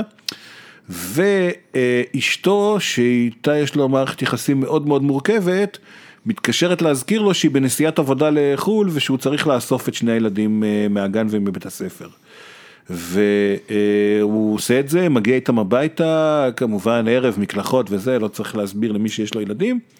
ובסוף אותו יום הוא מתיישב על, המיטה בחדר השינה, בגלל שאשתו לא נמצאת אז הוא יכול להרשות לעצמו גם להדליק ג'וינט בגודל של עלת בייסבול בחדר השינה על המיטה הזוגית ולעשן אותה, זה טקס קבוע שהוא עושה כל פעם שאשתו נהדרת. אני מבין לליבו לי אסור. ו... ואז אה, עם השחטה הראשונה נופלת עליו ההכרה המטלטלת שבסוף מה שאמור להיות היום הכי גרוע בחיים הבוגרים שלו, הוא לא יכול להרגיש שום דבר מלבד הקלה גדולה. כאילו מישהו קילף ממנו את החיים הלא נכונים ואמר לו בוא חביבי צא לדרך אה, חדשה. אה, ומפה מתחיל איזשהו תהליך שבהתחלה... אל תיתן יותר מדי פרטים, אנחנו רוצים שאנשים יקראו את הספר. תהליכים עם עצמו ואז הוא עובר ליווני וחי שם ומנהל איזה רומן עם שתי נשים שונות שאחר כך מסתבר שהם... חכה, חכה, חכה, בן אדם, אתה הורס את הספר, אל מה- תגזים. היה הרפרנס שלך לזה? זאת אומרת, אה, הרגשת תחושת הקלה כזאת איפשהו? לא, קודם כל הגיבור שנקרא שמו ברק פינסקר הוא לא אני, למרות שאחר כך מישהו שם לב לזה שבשם שלו יש את כל המילים שמרכיבות את ניר קיפניס אם רוצים. אז אולי היה פה איזה משהו פרוידיאני, הוא מקסימום איזה אלטר אגו מאוד מופרע שלי. אה, כמו שכתבתי, אני ב- אני לא שואל על הדמות באופן כללי, לא, אני שואל אני- על רגע ההקלה הזה הספציפי שתיארת, של סוף היום. תראה, הרבה אה, אנשים... מה הרפרנס האישי שלך לרגע הזה? הרפרנס האישי שלי, אה, אני לא יודע לשים אצבע בדיוק על רגע כזה שבו הרגשתי שחיי השתנו מהקצה אל הקצה ושזכיתי לצ'אנס נוסף, זאת אומרת הייתי בטוח שנגמרו לי החיים במשחק ויהיה כתוב Game Over ופתאום מסתבר שקיבלתי איזשהו בונוס שלא ידעתי והופיעה דמות חדשה שיכולה להתחיל הכל מחדש. אני לא בטוח שהיה רגע כזה מכונן בחיים שלי, אבל... אה, אה, אתה שומע הרבה פעמים אנשים אומרים, אה, בדיעבד, ההתקף לב שקיבלתי בגיל 30 זה הדבר הכי טוב שקרה לי בחיים. או אפילו דברים שנשמעים איומים בזה, הסרטן זה הדבר הכי טוב שקרה לי בחיים. כי פתאום הבנתי ששעון החול אה, מעל ראשי התהפך. כסף לא חשוב, המשפחה וזה. וכן, ואני אומר חבר'ה, השעון חול התהפך מעל הראש של כולנו מזמן, ביום היוולדנו התהפך השעון חול מעל הראש שלנו. למה אתם צריכים לחכות שהרופא יביט בכם במבט חמור. ויגיד תראו אני לא רוצה סתם להלחיץ אבל חייבים פה עוד בדיקה בזה. לא, כאילו, ו- ואני די, אני משתדל לחיות עוד פעם עם כל האילוצים, כולנו צריכים לעבוד קשה כדי להתפרנס וכולנו צריכים אה, לעשות כל מיני דברים כדי לשחק בכל זאת את המשחק. שכולם משחקים, אני משתדל כן לחיות אה, מתוך ידיעה שזמני פה קצוב. אחת מהכתבות שלך שיותר אהבתי הייתה כתבה שכתבת על למה חשוב לילדים שלך שתצא לשתות. למה זה חשוב ל- להם שאתה תהיה מאושר. אה, כן, ואני אני אגיד פה, תשמע, קודם כל, כן, זה קצת אנוכי, אני כבר אומר לך. לא, קודם כל זה אנוכי. כל דבר- כל דבר שתגיד אחרי מגיל- המשפט למה לילדים חשוב מגיל שתהיה צעיר מאושר. שלהם הקפדתי לשלב אותם בבילויים שלי. לא מה- ב- מה זה אומר? לא ב-12 בלילה. אוקיי, הנה זה. הפוסיקט לא נותן לילדים להיכנס. אה, שילוב של פדופיליה וגילוי עריות. אה, לא, זה לא... כן. זה כבר עכשיו בעייתי, לא עוד 30 שנה. אה, פשוט, אתה יודע, שאתה יוצא לשתות בשישי בצהריים כזה, או בשעות נורמליות, אתה לוקח איתך את הילדים. באמת? כן. אני עשיתי את זה מגיל? מגיל מאוד צעיר, מתי הם הכירו מאז שהם היו קטנים. זה נורא חינני. אה, בכלל, אתה יודע, עם השנים אתה מפסיק לצאת באחת בלילה, שתיים בלילה, כן. כאלה, אתה מעדיף לצאת כשעוד יש מהר יום. בחוץ. בירה בתשע. מהר מאוד. כן, בירה בתשע. תשע זה כבר אפטר פארטי בשבילי. יש ב- יש בר ברמת אביב שנקרא, אמ, וואו אני לא זוכר, ראש פינה. זה היחידי. אוקיי. זה היחידי. כן בוא נגיד את האמת. צפונית- באי- צפונית- באיינשטיין. צפונית לירקון, ו- צפונית לפארק מה זה הירקון. באוניברסיטה איפשהו? ליד האוניברסיטה? כן, זה במרכז אה, מסחרי תגור. אה, צפונית לירקון ועד הרצליה, אני חושב שזה הבר היחיד פחות או יותר, או הפאב, זה זה כן. ראוי יותר לתואר פאב. יש בשכונות יותר מזרחיות, יש את זה מאוד- הקופסה נגיד ב... ב- ב- נכון. נכון הקופסה. לא, ל- זה גם לא כולל את רמת החייל, רמת אוקיי. החייל יש אחלה הרבה. אזור הקופסה. אבל, אבל ההוא, אתה יודע, הוא, הוא מזכיר ברמות מגוחכות את הפנס הבודד בחיפה. שאני לא יודע אם זכית כן. לבלות בו, אבל... בבת גלים. כן, בבת גלים, והוא היה, היה אה, פאב של שולחנות אה, אה, פיקניק מעץ כאלה, כן. ו, ומוזיקת 80's, אה, אפילו 80's מוקדם. טוב, היה 80's. היה אז 80's, זה בדיוק היה 80's. זה הגיוני. והבירות כמובן במחיר- מופקע, אבל לא- זה לא העניין, אני, אני וחבר לא, טוב זה היה שלי, בתקופה שעוד מקפיצים את הקילה. נכון, הקפצת הקילה היה הפעולה, אני עדיין לא יכול לשתות ספרייט עד היום. ילד, מודה שאני... ילדים בני 17 היו מקפיצים את הקילה בפנס הבודד. בקיצור אז, אז זה המקום שאני וחברי הטוב אסף מהשכונה אה, הולכים לבלות בו, אנחנו תמיד בין הראשונים בפאב, אה, היחידים שיושבים בפאב הזה חוץ מאיתנו בשעות האלה שזה בדרך כלל אזור תשע בערב, זה חבר'ה שנמצאים בדייט. בדרך כלל סטודנטים שנמצאים בדייט, הבחור נראה מבוהל עד עמקי נשמתו והבחורה נראית מאוכזבת, אה, וזהו, באים לא, שותים זה בירה בעשר יש להם מבט מאוכזב על לא, הפנים. לא, אני לא מדבר על הפנס הבודד, אה, זה רמת אוקיי, אביב, זה זה רמת אביב, סטודנטים. אוקיי. זה חיפאיות עדיין. זה, זה כן, זה עדיין חיפאיות, זה נכון. יש בזה משהו. יש עניין שאתה רואה בחורים, אתה יודע, כש, כשאתה רואה בחור ובחורה בדייט ראשון, לא בתל אביב, כי בתל אביב כולם פליירים, עלק. כולם- אז- כולם. כולם פליירים. כולם. אבל כשאתה רואה, אז תמיד יש משהו קצת מאוכזב בבחורה, ותמיד יש משהו קצת אה, מבוהל בבחור. לפחות בתחושה האישית שלי. אה, אתה יודע, אפרופו הספר, יש איזשהו תיאור שהרגיז נורא נשים, שהגיבור קם בשבת בבוקר, שעה שבה בדרך כלל אנשים צעירים שבילו כל הלילה אה, בדרך כלל ישנים עוד, אבל אתה רואה פתאום את הזוגות האלה שזה הלילה הראשון שלהם ביחד, או שהיא נשארה לישון אצלו, או שהוא נשאר לישון אצלה, יושבים על, ה, על המרפסת נגיד ושותים קפה. והוא רוצה לצעוק לבחור תברח תברח תברח זה מלכודת דבש זה ההיי של אה, זה תברח אתה לא חכה תן לה עוד כמה שנים ואתה לא תאמין איך. היצור הנפלא הזה שאתה כל כך רוצה עכשיו רק לחבק אה, ולנשק אתה, אתה עברת פעם גירושים? אה, לא עוד אז לא מאיפה הרפרנס? עוד לא, מה זה עוד לא בן אדם? עוד לא תשמע, אני עוד חי תן לי צ'אנס התשובה היא לא. בן כמה אתה היום? 46 נו בסדר, כמה זמן נשוי? וואה עשור? 15? מה? יותר, 23 שנים. מה אתה אפילו יותר, אומר? התחתנתי לפני יום הולדתי ה-23. הולי שיט. כן, באופן די... אה, זה, יש גרת לי- עוד בחיפה? יש לי בת אחרי צבא כבר. אתה מבין שאתה יותר מה? זמן נשוי לה מאשר לא. נכון, are you בדיוק. shitting אתה me? השנה, אתה השנה יותר זמן נשוי לה מאשר לא. בדיוק חשבתי על זה שהיה יום נישואים ה-23 שלנו, רציתי לכתוב אה, איזשהו טור לבלייזר, אחר כך ויתרתי עליו מטעמי שלום בית, ש... טוב, עשית, תיקו חכם עשית. 23-23 כאילו. זה מאוד מה? מרשים. זה מאוד מרשים. אה, אני, אני הייתי במערכת יחסים מאוד ארוכה של 12 שנה שנגמרה כשהייתי בן 32 ו... והתגרשנו בסופו של דבר, זאת אומרת היינו 7 שנים חברים ואז עוד 5 שנים נשואים והתגרשנו. זה היה המון זמן. אז אפרופו מה ששאלת אותי אה, קודם, ש... אם זה לא קצת אה, ממקום אגואיסטי לכתוב שלילדים חשוב שאבא יצא לשתות בירה בפאב, כן. אז אני חושב שיש לנו קצת, אני אשמע בן 100 שאני אגיד את זה, אני יודע, אבל לא אכפת לי, יש לנו קצת נטייה אה, לראות באושר שלנו את חזות הכל. ולברוח קצת ממחויבויות, ואני אומר את זה דווקא בהקשר שהעלית, של גירושים וזה. אני לא שופט, אני משתדל לא לשפוט אף אחד, בטח לא סיטואציה ספציפית. אהבתי התיקון. אבל, אה, אבל יש איזושהי תחושה שאנשים מוותרים לעצמם בקלות מדי. למה לא? בסדר. תראה, יש לפעמים, אני לא אומר להישאר ביחד בכל מחיר, יש זוגיות שהיא קטסטרופה. והיא מסבה בסופו של דבר נזק לכולם, גם, ל, גם להורים, האי- גם האם לילדים. בהנחה שמדובר באנשים בוגרים ואינטליגנטים, אבל הרבה האם פעמים- העובדה שהם נפרדו לא מעידה בהכרח שהמערכת יחסים פשוט לא הייתה טובה להם? אה, או שמערכת, או שהם גילו שמערכת יחסים זה דבר מסובך. וזה קורה לפעמים. זאת אומרת, הרבה פעמים אתה רואה אנשים שהתגרשו, בפרק ב' מגיעים מהר מאוד לאותה נקודה. כן, אוקיי. יש את כל אה, הריבים של מערכת זוגית א', שאתה אומר, אבל- אבל טוב, מגיעים- הייתי- צריך לוותר. תראו, הם מגיעים אליה בסיטואציה אחרת, זוגיות- הם מגיעים אליה מבוגרים יותר, הם מגיעים אליה אחרי שהם כבר נכשלו פעם ראשונה, אתה יודע, זה, זה כמו, ש... כמו שיזמים נכון. ותיקים מצליחים יותר, יש מצב שגם בזוגיות ובנישואים, ועדיין- אה, ועדיין נשואים רוב- מנוסים מצליחים יותר. רוב הפרק ב' דומה נורא לפרק א'.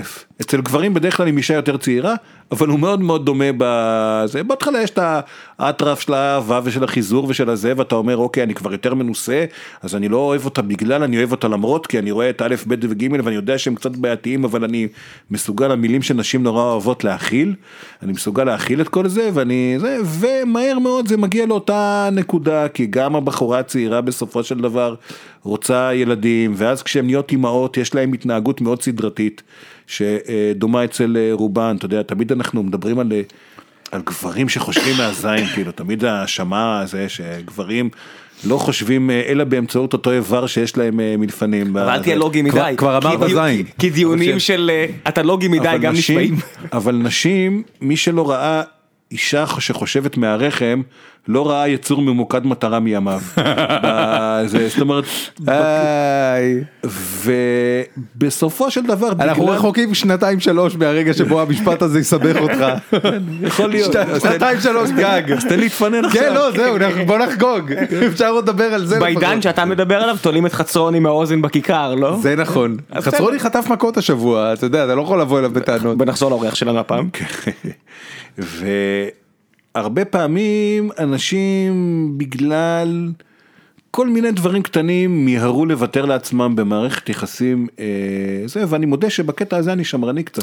אני רוצה- אני חושב שמשפחה זה עדיין אימא אבא ילדים וזה אני למרות שההתנהגות שלי היא פרועה לעיתים ביסודי אני די אה, שמרן אני גם אני אקח את זה למקום הכי רחוק חלק מהתפוררות והתפרקות החברה המערבית שאנחנו רואים שלא מסוגלת לעמוד בנחישות אני אגיד מילה ש...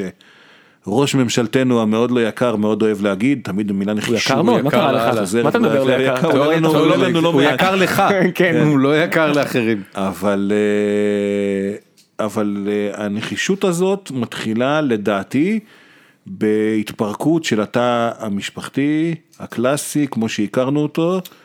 אה, אתה אתה כבר לא גדל בתוך אה, משפחה שבה היא המקום הראשון שאתה מבין שיש איזה שלם שגדול מסך חלקיו ושאתה צריך לוותר לאנשים אחרים וכל מיני אין דברים יותר שום כאלה. שלב שגדול גדול- גדול מסך על הקו. ואתה רואה, עכשיו זה נהד- מהרבה בחינות זה נהדר, זה מביא לפלורליזם ולמחשבה אה, מתקדמת ומפותחת ופורצת גבולות, מצד שני כשצריך להתגייס, ואנחנו רואים את המבוכה של אירופה עכשיו, של, אה, של ארצות, אם זה אובמה מול פוטין, ואם זה אירופה מול אה, גלי ההגירה או הטרור המוסלמי, ועוד כל מיני דברים כאלה, אתה רואה של... אה, לחברה שנהתה בשנים האחרונות אחרי האושר, שהציבה את האושר האישי במקום הראשון. מעל כל, כן, מעל כל מטרה, אחרת אתה רואה שכבר קצת קשה לה להתגייס. מה, זה- זה עכשיו, הפוסט-מודרניזם. לקחתי את זה נורא רחוק, אני יודע. טיפה. מ- אני, אני כן אבל לא, רוצה לשאול, אני. אני כן רוצה לשאול אותך משהו בהקשר הזה. אה, אני, אני מקבל את מה שאתה אומר במאה אחוז שיש איזשהו, אה, ב, ב, בתהליך של פירוק אה, אה, משפחה, אה, ובוא נגיד שכל דבר מעבר לזוגיות ללא נישואים הוא משפחה. ברגע שאתה מתחתן זה כבר משפחה, גם אם ברגע אין לך ברגע ילדים. שיש ילדים, אני חושב. לא, לא, ה- ברגע, גם- לפני זה, אני, אני התגרשתי בלי ילדים ואני אומר לך זה, זה, נהדר, זה דווקא טוב. אתה, אתה עובר את בעד, זה, אני אתה עובר, לאנשים. ש- שם אתה בעד, אתה אומר. תתחתנו ותתגרשו בלי ילדים. כן? השאלה באמת היא, אמ, מה לדעתך הערך המוסף של שני הורים לא אומללים? אני לא מדבר על סיטואציה של צרחות ומכות בבית, חס וחלילה. אני מדבר סתם על סיטואציה ששני אנשים שכבר לא אוהבים אחד את השני לא מעט שנים, אף אחד עדיין לא אוהב אחד את השני אחרי 20 שנה, בטח לא במובן של הימים הראשונים של האהבה. מ- במקרה הטוב הם לא שונאים אחד את השני. הרי מהר מאוד השיח הזוגי כשיש ילדים בבית נהיה אה, שיח של, אה, של, של. חיילים. אתה לא יכול לדבר על זה אה, ראם כי אין לך ילדים. אני לא כמו? שאני לא יכול לדבר על קרחת. אני שמרתי בלילה בבונקר אז את תלכי עכשיו לש"ג, אני הקפצתי אתמול לחוג אז את אה, תעשי להם עכשיו אה, אמבטיות, אתה אתמול עשית ככה אז היום אני...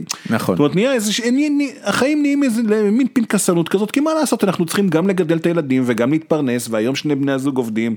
תסתכלו על דברים אבסורדים שיש וזה דבר חדש יחסית. תסתכלו על אבסורדים כמו לוח החופשים של ה... של הילדים מבית ספר, זה, הוא נהגה בתקופה שבה הניחו שתשע מתוך אה, עשר אמהות נמצאות בבית כל הזמן לטפל בילדים. כן. אה, עכשיו, זה, בגלל זה זה נהיה קטסטרופה, אבל אם נחזור ל, ל, לדיאלוג הזוגי הזה, הוא הופך מהר מאוד להיות לרשימת מטלות. ואז כשהילדים גדלים ועוזבים את הבית, אנשים מתחילים להכיר אחד את השני מחדש, בדרך כלל, גם אם הם לא נורא מרוצים ממה שהם גילו, הם כבר עייפים מדי, תשושים מדי, אה, אה, אבל, אבל פחות, אתה יודע, אה, אם, זה- אם, אם באמת אתה צודק, ואתה יודע, אז זה כבר לא עניין של אהבה, זה כבר עניין של שותפות. זאת אומרת, אתה כן. אומר, עש- עשר או חמש עשרה שנים לתוך הנישואים עם שני ילדים, אתם כבר לא מתעסקים באהבה וברומנטיקה ובהתאהבות בוודאי. נכון. נותנים לעצמנו זריקות מרץ כאלה, אתה יודע, או. בסוף שבוע עכשיו, אם בצימר אתה, בצפון. אם אתה נמצא בזוגיות, שמצד אחד, אתה יודע, ויש לא מעט זוגיות כאלה, אה, אחד הצדדים מרגיש שהצד השני לא סוחב את האלונקה בשיט. אוקיי. מצד שני, גם את זריקות ההנאה הבודדות האלה שאנשים צריכים בסופי שבוע או בצימר בצפון ביום הולדת אה, פעם בשנתיים, אה, אין לך, כי הבן אדם לא חושב שזה חשוב מספיק, או כשזה מגיע לזה הוא לא רוצה לראות את הפרצוף שלך כבר. למה לא לעזוב? לא, אני אומר, אם זה קשה מנשוא תעזוב. לא, זה לא עניין שקשה אם אתה מנשוא. מרגיש, פשוט תראה, יכול להיות טוב יותר, עזוב, זה ברמת ה-AB testing, אני, אתה יודע, אנחנו לא, שש- אנחנו לא אני- חיים בעולם של, אמ, של החלטות קולוסליות, אנחנו חיים בעולם של אופטימיזציה. אנחנו חיים אוקיי. בעולם של אופטימיזציה. אם אתה יכול לעשות אופטימיזציה היום לחיים שלך, באמת, בתחושה כנה, אתה מסתכל במראה ואתה אומר, תקשיבו, יהיה לי יותר טוב בדירה משלי, שהילדים ישנו אצלי חצי שבוע, שאת תמשיכי למה שאת טוב לך, we're done here. יכול להיות שזאת- שזאת יקרה יום אחד, אבל אני אחכה קודם כל שהילדים אה, יגדלו, כי אני עדיין חושב שמסגרת משפחתית קרובה היא הדרך הכי נכונה, עוד פעם בהכללה, לגדל אה, ילדים, ואז אולי באמת היחסים הזוגיים שלי יעמדו למבחן, ככה שאני אולי, אה, אה, לא יודע, אתה יודע, אולי היא תחליט שהיא לא יכולה לסבול אותי יותר ו...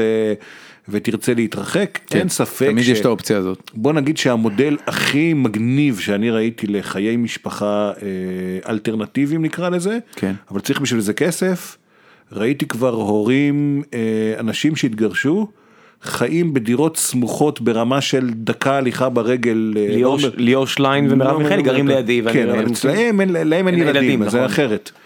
אה, וכל אחד מהם יש לו את החיים שלו, הם מתפקדים כמשפחה נגיד בארוחות שישי או בחגים, או לפעמים אפילו בחופשות משפחתיות. ראית הרבה שהם נוסעים כאלה? אליהם, לא, אין הרבה כאלה, לא, אתה צריך, כל- כלכלית, אתה כן. צריך שתי דירות קודם כל, ו- ו- זה מעבר לשתי דירות, אתה יודע, זה כן, חשבונות, ברור, ברור. ברור. זו הוצאה זה- קשה מנשוא עבור 99% הוצאה קשה, אתה צריך מהאוכלוסייה. בשביל הכסף, אבל כשזה קורה, זה... תראה, זוגיות מתרסקת הרבה פעמים על הדברים הקטנים האלה, שאתה חולק בית משותף, אתה חולק חלל כן. עם... אתה לא מרים את בן אדם הקרש. אחר בזה, אתה לא מרים את הקרש, עזוב, אתה לא מוריד את הקרש, גיליתי שזה גם בעיה. שום גבר בעולם לא צריך להיכנס לשירותים דקה אחרי שאשתו הייתה בהם בבוקר, נו באמת, ניקח את זה אפילו לשם, למקומות האלה, זה נורא, זה, זה, זה, זה אני- deal breaker. אני לא מרגיש ככה. אני. בעיניי זה חינני. זה, אוקיי, חבר, זה- חבר טוב שלי שאני מאוד אוהב ולא חי בארץ אני יכול כבר, להמליץ לך על כמה אתרים. סיפר לי, סיפר לי שכשהוא הכיר את אשתו, המדהימה אגב, אה, הדבר השני פחות או לא, יותר שהיא אמרה לו, גם אנחנו בחודש הראשון אנחנו לא מפליצים בכלל לא לא לא. זה בדיוק העניין, אני, להפך, אני אומר את זה מהצד השני. היא אמרה לו, אינטימיות זה להפליץ אחד לשני ותקע נוד. ושם היחסים שלהם באמת, אתה יודע, עלו רמה, השתדרגו. אני לקחתי את ליפז בחודש הראשון, נסענו לבקר, או חודש שני, נסענו לבקר חברים שלה בצפון, לישון אצלהם, ובדרך עברנו בכפר קאסם, ונכנסתי שם לאיזה, לאיזה מאפייה, והוא פינק אותנו, וליפז חטפה קלקול קיבה מטורף. אוי ואבוי. באתי לישון אצלה, וזה, יודע, חודש וחצי במערכת היחסים, והיא רק צועקת לי מהשירותים, תלך, אל תתקרב כזה, האמת שגם אבל- לי זה קרה. היינו בחופשה משותפת בסיני, אה, אז עוד היה אפשר לנסוע ובטוח וזה, וחזרנו חזרה עד אילת, עוד הצלחנו להגיע בחתיכה אחת. באילת התפרקנו, שכרנו דירה ללילה אחד, גדול. שכולו עבר ב, ב, במשמרות על האסלה, המקלובה חזרה לנשוך אתכם בטוסיק. משהו כזה. אני, רק- אומר שלי זה קרה בפריז, במילניום. חשבתי שאני רומנטיקן גדול ולקחתי את, אה, את אשתי דאז למילניום לפריז, וואלה, אני לקחתי אותה לאמסטרדם. סחטיין. אז, אז אה, הגענו לשם ובמשך השלושה ימים הראשונים כמו אידיוט טחנתי גבינות שמנות בגטים וחמאה כאילו אני מינימום לואי ה-14. עכשיו הקיבה שלי פשוט לא עמדה בזה אז ביום השלישי. אני לא אספר בדיוק מה השתלשלות העניינים אבל אני רק אגיד אבל המילה השתלשלות לא. הולמת את ה... לא ביליתי את הלילה במיטה. בדקת את. הצנרת. בדקתי את הצנרת. והיא עמדה במשימה. וואו וזה היה נורא. זה היה נורא. כן. אתה עם כל החברי אוכל שלך שאני תמיד מסתכל ואני אומר בוא נעשה חבורה נהדרת. פיתחתם כאילו יכולות על אנושיות זה נראה מהצד. אז זהו, זה עם השנים, וזה נורא עצוב, והיכולת הולכת ופוחתת. מה כבד קיבה מה הלך לך? קודם כל, אתה כבר לא יכול לאכול כמו פעם. אתה עובר את גיל אה, 40, אתה מרגיש שאתה כבר לא יכול לאכול כמו שהיית... אתה אולי אני לא יכול לאכול כבר מאז שאני גיל צעיר אני לא עומד לא, בזה. אבל כשאתה בגיל 20 אתה יכול לתקוע עכשיו ארוחה, ואז אתה עוד אה, חצי שעה אחר כך אתה תראה משהו שמדליק אותך בזה, אתה תתקע אותו גם. עכשיו אנחנו, החוויות הקולינריות הכי טובות שלנו מתרחשות בחו"ל דווקא, אנחנו מקפידים לנסוע אחת ל... חצי שנה בערך, הנסיעה הקרובה היא בסוף פברואר לפורטוגל. אנחנו מקפידים. לנסוע כמה חבר'ה, כן, אה, שאוהבים, טיולים אה, הופכים למסעדות, ברים, אה, שווקים, בבוקר, ואז אנחנו באמת טוחנים ושותים כל היום, מהרגע שיוצאים מהמלון בבוקר, לא מפסיקים לאכול ולשתות. אתה לא מביא לי מספיק. תיעוד של הדברים האלה כאחד שכן קורא את- את- את את מילותיך והכל. אתן לך דוגמה, יש לא לי מקבל שני מספיק חברים לא טובים. בלייב תן לי יותר תיעוד מפורטוגל. הבנתי אותך, אוקיי, אז אני אקפיד הפעם תן- בפורטוגל תן לשתף יותר. יותר בזה. בלוג, פייסבוק, לי, משהו. נגיד, זוג חברים טובים שהם גם שותפים שלי בסנהדרינק, שתכף נגיע לזה. הם, אה, הם הבעלים של השישקו ושל הסרוויסריה. או-אה. עכשיו לפני שהם פתחו את הסרוויסריה צריך לעשות סיור לימודי במדריד. אז הגיע אה, יוסי בוזנח אה, עם רשימה של 50 מקומות במדריד, היינו יומיים וחצי. למה בוזנח מוכר לי? אה, למה הוא מוכר לך? אנחנו מכירים בוזנח. זה לא אותו אחד. זה לא אותו אחד, סליחה, בוא. נמשיך, כן. יש שם נדיר. שם מאוד נדיר, אולי את אח שלו. יש את, מצב? אה, אריאלי. זה מצחיק אנחנו נמצאים במקום שקשור כן, אליו. כן, כן, לא משנה. כן. לא משנה. טוב. השותף של שאול בתחילת הדרך. או-אה, טוב, אנחנו נצטרך אחר כך לפתור את העניין הזה בזה. כי הוא קרח הבוזנח שלך? כן, כן. גם הבוזנח שלנו. זה רק נראה- 60% מישראל. אם אתה צריך אה, רפרנס, הוא נראה כמו איחוד של דני רובס ודוקטור שקשוקה. זה מאוד דומה לבוזנח שאנחנו מכירים. מאוד דומה. יש מצב ש... באופן, זה מצחיק כי לא מזמן התגלגל לידינו גיליון ישן של אוטו מוטו כל הירחוני רכב הישנים האלה. משנת 87 או 88 הוא היה אז נהג מרוצים. גדול. אתה רואה גבר חתיך יפיוף עם רעמת שיער. ואתה מסתכל ואומר לו, man, what happened to you? your ass used to be beautiful. כמות הנחת שראם שואב מסיפורים של אנשים שאיבדו את השיער שלהם היא לא רציונלית. בשום צורה. זה- נכון, זה נכון. תשמע. היום ראיינתי מישהו, הוא היה קרח ואני יכול להגיד לך שזה היה שתי נקודות לזכותו. אני לא לא יודע אם זה יספיק או לא, אבל זה שתי נקודות לזכותו. בוא נחזור לבוזנח. אה, אז הוא הגיע עם רשימה של 50 מקומות שאנחנו חייבים להיות בהם והצלחנו לעמוד ב-45 מתוכם. עכשיו קחו 45 מקומות וחלקו על פני יומיים וחצי נגיד נצא לארג'ים עם הסיטואציה שלושה ימים זה 15 מקומות שונים ביום שבכולם היינו ובכולם אכלנו ושתינו משהו. אוי ואבוי. עכשיו לפעמים זאת הייתה ארוחה ארוחה ולפעמים זה שתי מנות בעמידה על הבר בירה וממשיכים הלאה. בזה אבל אה, כן, ו- זה- ורושמים הערות תוך כדי לזכור. רושמים אה, הערות, אה, הם גם היו בקטע של סיור מקצועי, לפעמים זה סתם fun, אבל אז הם גם גנבו תפריט מכל מקום שהגענו אליו. גדול. וכן, היה, היה נחמד, חזרנו, חזרנו על זה בקיץ שעבר במדריד, שוב, שאגב מדריד זה גילוי אדיר, במשך שנים נסעתי רק לברצלונה, הייתי בברצלונה אולי 10 או 15 פעמים. ובוא נגיד שאני מצטער על כל ה-14 פעמים המיותרות שבהם לא הייתי במדריד אלא בברצלונה. באמת? מה זה אתה מדבר על אחת הערים הכי יפות בעולם. כן, אבל... ועדיין. כן, אבל היא... מה הופך את מדריד לכזאת פנינה קולינרית? ברצלונה היא מין סוג של... אה, מוזיאון גדול. בלונדינית, כוסית, חמודה כזאת, נמוכה. אוהבת ג'וינטים. אה, לא. נורא כיפית שאתה מתלהב ממנה בפעם הראשונה נורא, בפעם השלישית אתה כבר לא יכול לשמוע את הצחוק שלה. זה לא קורה, אני נתפס על לעשות בזה הרבה זמן. מדריד הרבה יותר טעימה, הרבה יותר אלגנטית לטעמי בדרכה שלה. מדריד היא עיר בירה. אנשים, כן, אני לא יודע, אני אוהב את מדריד, אתה יודע, תמיד שנים אה, גדלנו על ה... זה שמדריד זה פרנקו וזה רע, וברצלונה זה דמוקרטיה וזה טוב, וקבוצת הכדורגל אה, שהייתה... חבוב, כאוהד מנצ'סטר יונייטד אל תתפוס לי פה תחת, אתה אתה אוהד המדריד האנגלית. אה, אז שהתחלתי, להיות- אז אמרתי שהתחלתי להיות את מנצ'סטר יונייטד ב-74, היא ירדה ליגה אחרי שהיא הפסידה בדרבי לסיטי, כן. משער שכבש דניס לואו, שהיה הכוכב הכי גדול של מנצ'סטר יונייטד, ועבר. לעונת פרישה בסיטי עם העקב. עם העקב. כן. אוקיי, אז אני יותר משפיל מזה, ידמיין נגיד כל אוהד מכבי תל אביב למשל ש- ששומע בחיים לא ירדו ליגה, חבוב, הם לא יודעים. שמכבי תל אביב יורדת ליגה בדרבי כשאבי נימני עובר להפועל תל אביב ומבקיע עם העקב את שער הניצחון. לבית"ר, כן. למשל, סתם, אה, אה, אז זאת הייתה בערך הסיטואציה, אז ככה שחוויית האהדה שלי למנצ'סטר יונייטד, נקייה, אני מקבל. הייתה, היא הייתה מאוד אה, לוזרית בשנים הראשונות שלה. בוא'נה, אני התחלתי להיות ב-74, את האליפות הראשונה ראיתי ב-93. ואז באו המון. ואז באו המון. אני זוכר את הגמר נגד קריסטל פאלאס שנגמר בהתחלה ב-3-3 ואחר כך ב-1-0 ב- בעונה שבה הזכייה בגביע הצילה את הקריירה של פרגי שהיה על סף פיטורין. גרתי אז באוסטרליה הייתי פועל בניין בסידני. נסעתי עם קבוצה של חבר'ה. כן, נגיע, אל תהרוס. נסעתי עם קבוצה של חבר'ה אנגלים לאיזה פרבר צפוני מרוחק כדי לראות את המשחק כי באוסטרליה לא שידרו אז כדורגל לראות עם צלחת לוויין שהייתה אז טכנולוגיה עילית ב-1990 אה, לראות את המשחק את השלוש שלוש וכמעט הרגו אותי במכות אה, אוהדי אה, פאלאס כי שמחתי נורא שיונייטד ישבו ואז בגמר החוזר אה, ניצחנו 1-0 זה היה התואר הראשון שראיתי בחיי עם מנצ'סטר יונייטד. אה, אבל כן גרתי באוסטרליה הייתי פועל בניין מה זה, מה בסידני. זה? טסתי, יש חוב על מדריד, נגיע אליו אחרי זה.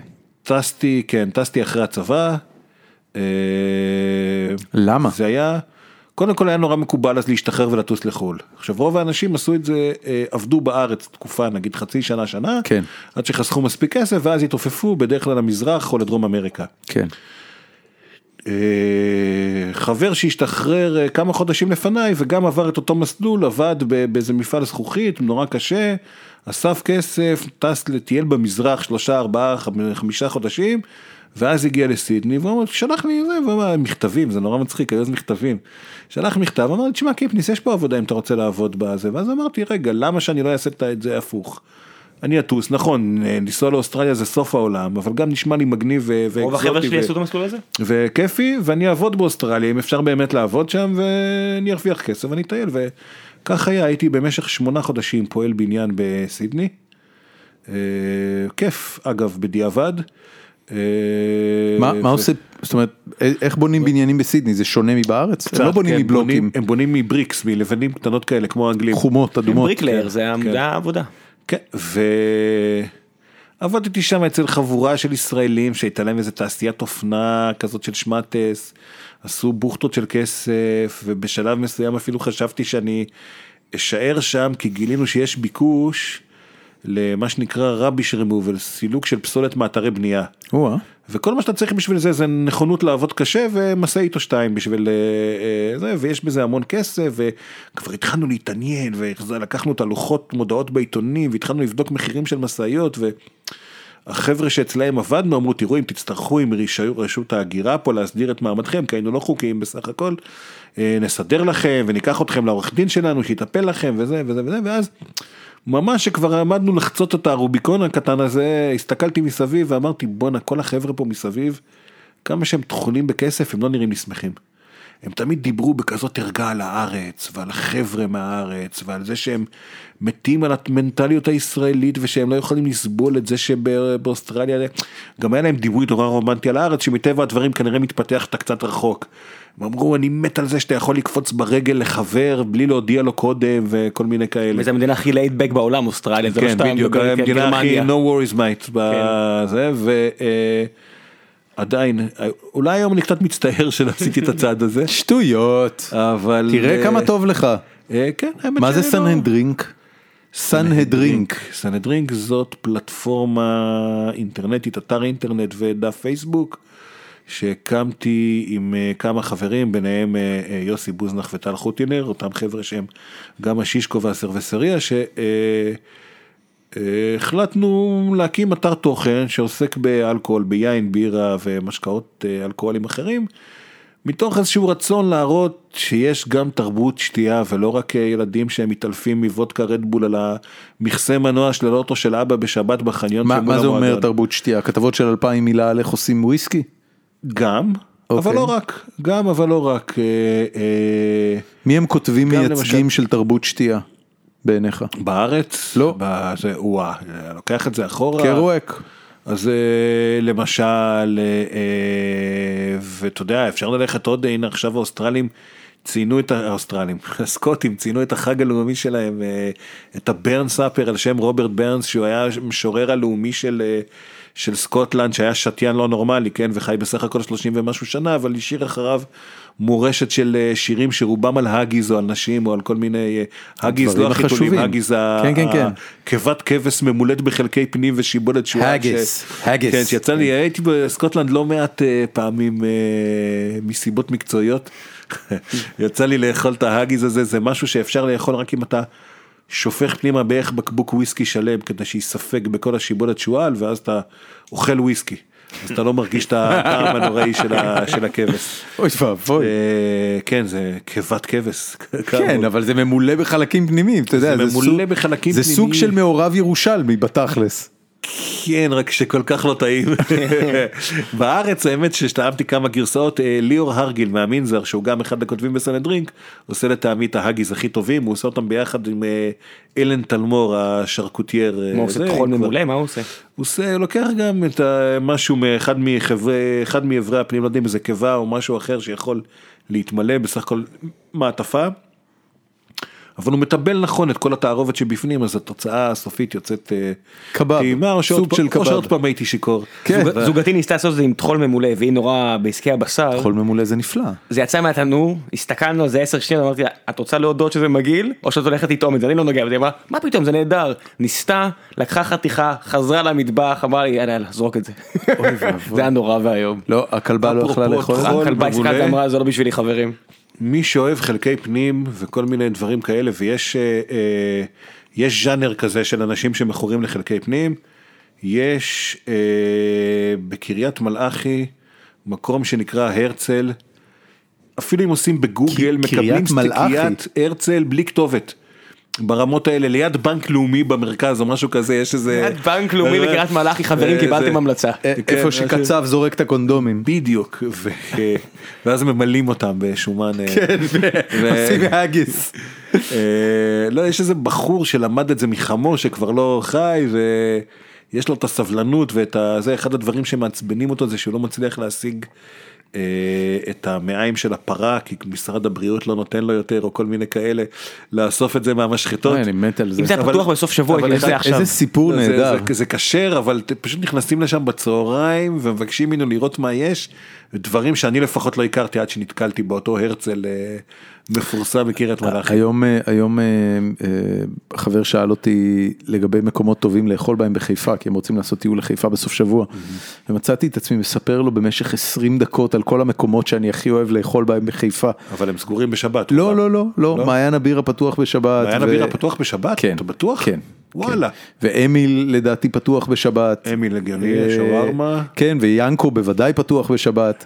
וכל הכנאפה וכל הסיפורים שם באלנבי. איך קוראים לשווארמה הזאת פינת שאנחנו. הולכים, שאני תמיד שאני נוסע לא לראות. משחקים, חזן, אז כשאני נוסע לראות משחקים בחיפה אז פתוח. אני אוכל אצל חזן, כן. ח- חזן, לא, עכשיו... אבל אה, למטה, אני אוכל אה, בלמטה. עכשיו האצטדיון כבר לא שם, זה בעיה. זה לא משנה, אנחנו עדיין נוסעים, אנחנו נוסעים, אתה יודע, חזן יש כמה, יש שניים. אה, יש יותר משניים. יש יותר משניים? כן, אה, המשפחה רבה, היו, הוא סיפר לי על זה פעם כן, האחרונה, הרגשתי שהוא עקץ אותנו. הגרסה הצפונית של משפחת חינאווי. זה בדיוק זה, זה- בדיוק זה, בחיפה יש את אה, חזן ויש את חורי.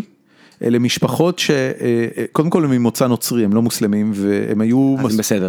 לא, לא, מה זה הם בסדר. בוא, בוא נגיד שאין להם שום אספירציות לאומיות, בוא נגיד את זה ככה. אמ, ובשום, בנקודה שבה ההגנה הודיעה לכל ערביי חיפה, שאו שהם לוקחים את הדברים שלהם ומתחפפים או שישחטו אותם מחר בבוקר, אז החבר'ה מה שאתה אומר. עכשיו זה פרשנות אישית שלך.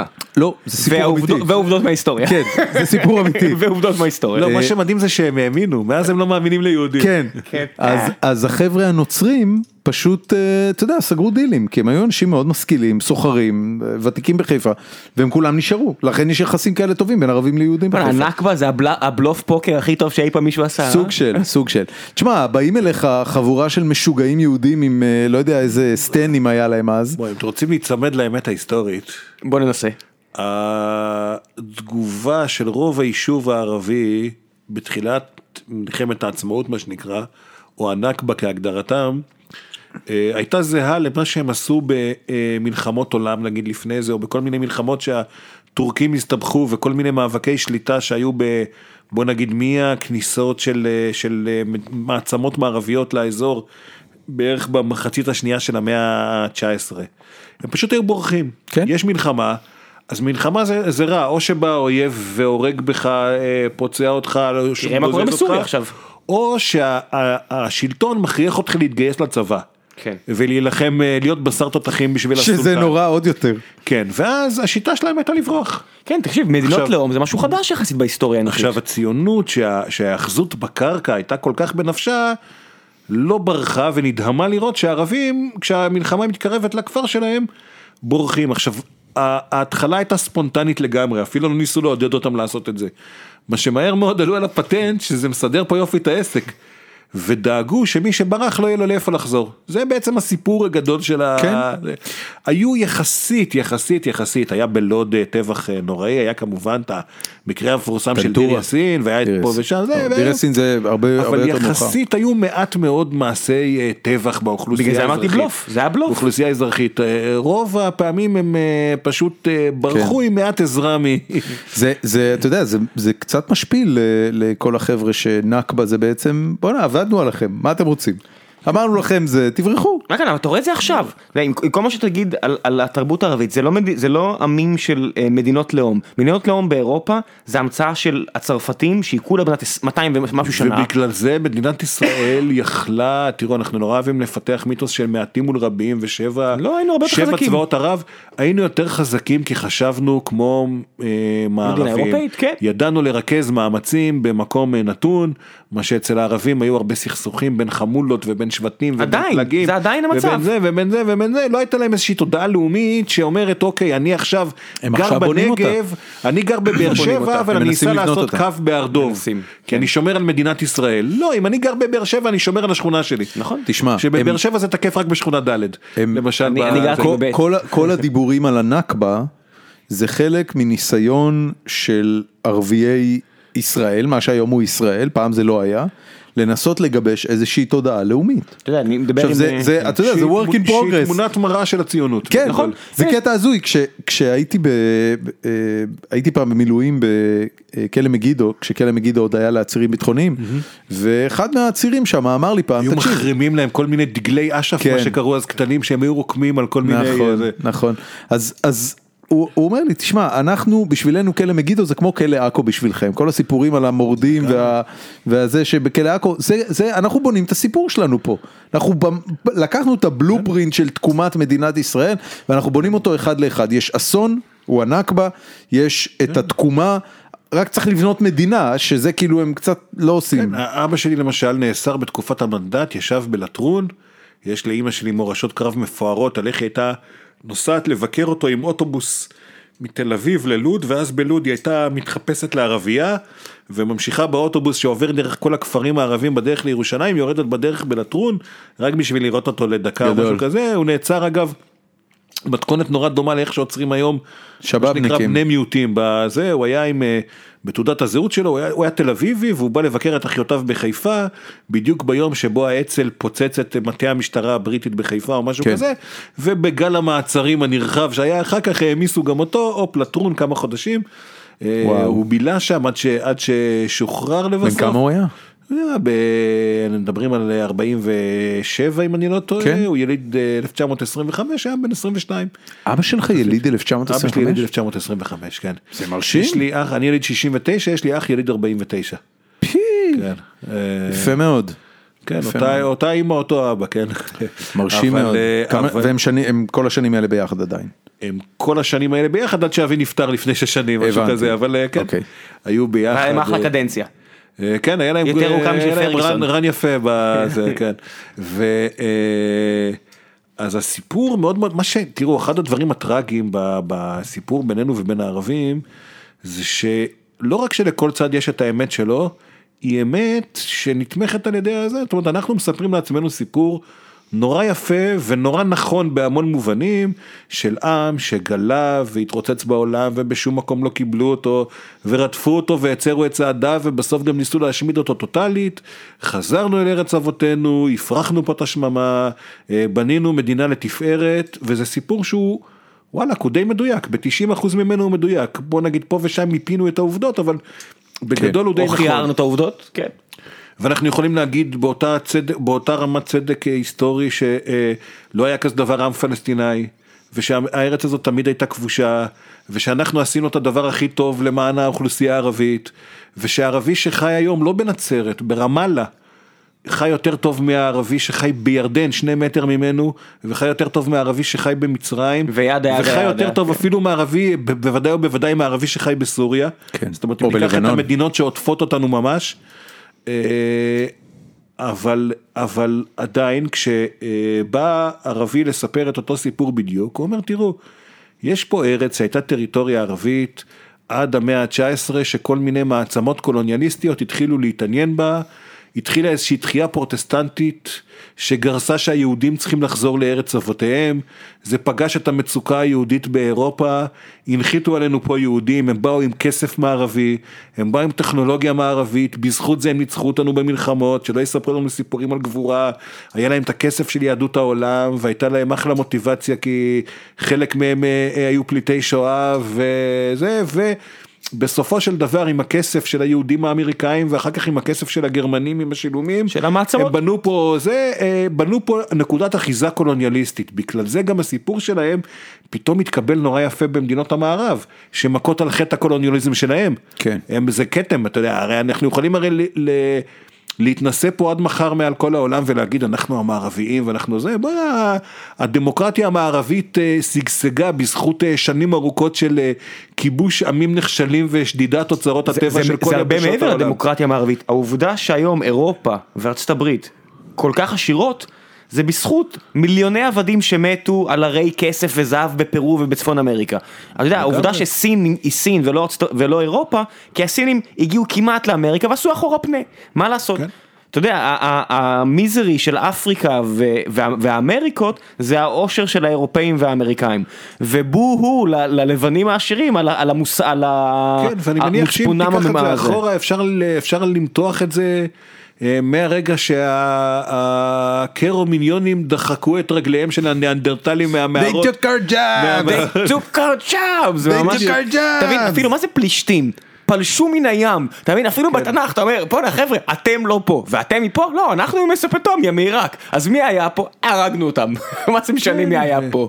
עזבו, יש גם טענות שבכלל אם תיקח תעשה DNA של אה, יהודים ישראלים שחיים היום בארץ, אתה תראה שאין שום סיכוי שמוצאנו מאנשים שחיו פה לפני אה, 4,000 שנה נגיד. אבל בוודאי. אני יכול להגיד לך שאספתי איזה מישהי שקרובה אליי, הגיעה מביקור ממזרח אירופה, זה כזה קצת אלכס עולה אהבה, רק שאתה יודע, הגיעה עם, עם חבר שלה ואני מסתכל עליה בשדה תעופה ואני מסתכל עליה, אני אומר, כולה בלונדינית איזה מטר שבעים וחמש, בנויה לטפל, אני מסתכל עליה, את קרובת משפחה שלי? את בטוחה כאילו?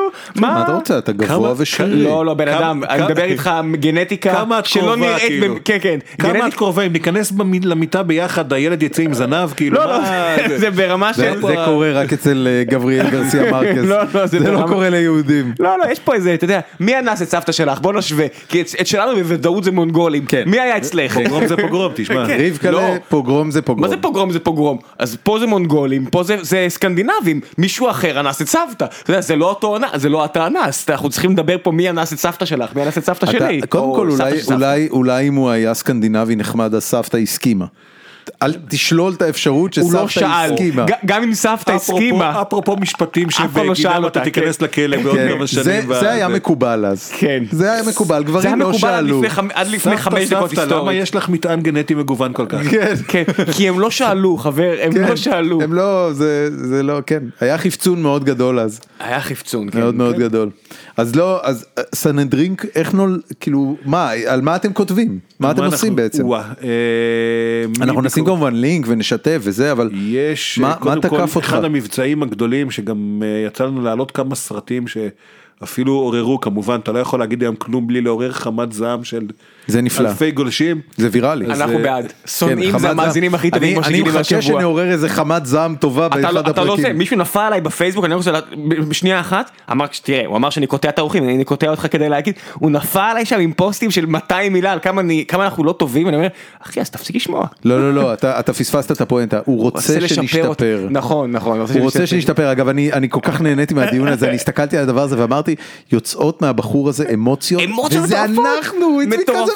us. האיש האיש כאילו עם- עם זעם קדוש. מצטער. בואו נחזור לסנהדרין. כן, יש סליחה. הרבה, זה- עכשיו אפרופו זעם קדוש, כן. עשינו כמה סרטים שנועדו לקדם משהו שאנחנו עושים עכשיו מבצע גדול שאמור לכלול את כל הפאבים בארץ, זה נורא יומרני להגיד את זה, אבל יש לנו כבר כ-150 פאבים שביקרנו בהם. המטרה זה להפוך את הבירה מהחבית בארץ ראויה לשתייה. סטמפה של איכות. אין כמעט מוצר חוץ מ... אה, יש כאלה שאומרים שגם בקפה זה ככה. אבל יכול להיות, אני לא מומחה לקפה, אבל uh, אתה יכול נגיד סתם, לא משנה אם אתה שותה סטלה או גולדסטאר או הייניקן או טורבורג, אתה יכול להיכנס לפאב, לשתות את מה שאתה, אה, לשתות את המותג שהזמנת, לעבור את הכביש, לשתות בדיוק את אותו מותג, באותה כוס, מברז שנראה זהה לחלוטין והתוצאה תהיה שונה לגמרי. אה, למה? או, או. אה, טריות החבית, התחזוקה של הצינורות. הקירור, אה, כל מיני אלף ואחד דברים, הניקיון של הכוסות למשל, פרמטר מאוד מאוד חשוב בסיפור הזה. ואנחנו עוברים פעם פעם בארץ ומנסים אה, לשפר. מקומות שעומדים בתקן מקבלים אה, תו איכות כזה שהם יכולים להדביק על הדלת, ומקומות שלא עומדים מקבלים איזושהי צ'קליסט כזה שהם יכולו להשתפר עד לפעם הבאה, והמטרה היא באמת לא ל... לא לגנות אלא רק לשבח ולהפוך את הבירה בארץ זה, למוצר. זה מאוד ציוני בעיניי, זה, זה באמת, זה ממש, ציוני אבל זה בעיניי פעולה נכונה וזה אפרופו ציוני עשינו למשל ביקור של כל אה, סנהדרינק שכרנו מיניבוס עלינו כדי שאף אחד לא ינהג חלילה עלינו לירושלים קצת אחרי שהתחיל כל גל הדקירות ומסעדות ו- ו- ופאבים בכו שאף אחד לא יוצא בלילה בירושלים כן. עלינו ועברנו בר בר במשך איזה שמונה שעות של שיכרון חושים. אה, זה, זה נורא מקסים, אתה יודע, ברור שזה מקסים, זה אתה, מדהים. אתה, אתה, אתה רואה פה כאילו פעולה שהיא בסופו של דבר פעולה ש- של, של אנשים נהנתנים שהולכים לשתות בירה, אבל אתה מבין שיש יש אג'נדה גדולה מזה, ללכת לשתות בירה בירושלים יכול להיות אקט מה זה ציוני קוני, מה זה קוני, ופוליטי מה זה ממדרגה שמפניה אם לא ראשונה. פוליטיקה?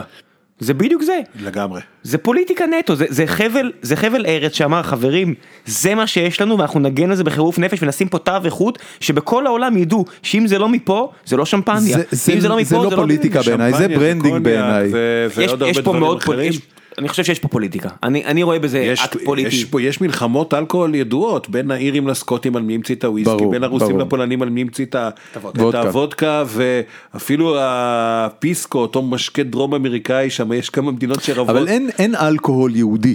אתה יודע, יש לנו הרבה דברים, יש claim to fame יהודי על הרבה דברים, אבל אין אלכוהול יהודי. קודם כל תראה לא רחוק מהמקום שאנחנו יושבים פה לא מזמן ברחוב המסגר באו להרים אה, אה, בניין חדש או יותר נכון הרסו את הישן חפרו יסודות מצאו מבשלת בירה בת 5,000 שנה בערך.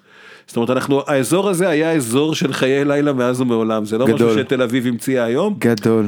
כל פעם שהמילה שיכר אגב נזכרת בתנ"ך הכוונה היא לבירה באמת? שהייתה המרענן הרשמי של העולם העתיק. פה בעיטות החיטה, חברים, הבירה, פה בעיטות הבירה החיטה. המציאה את הציוויליזציה. ב- זה הייתה המטבע העובר לסוחר הראשון בתולדות האנושות.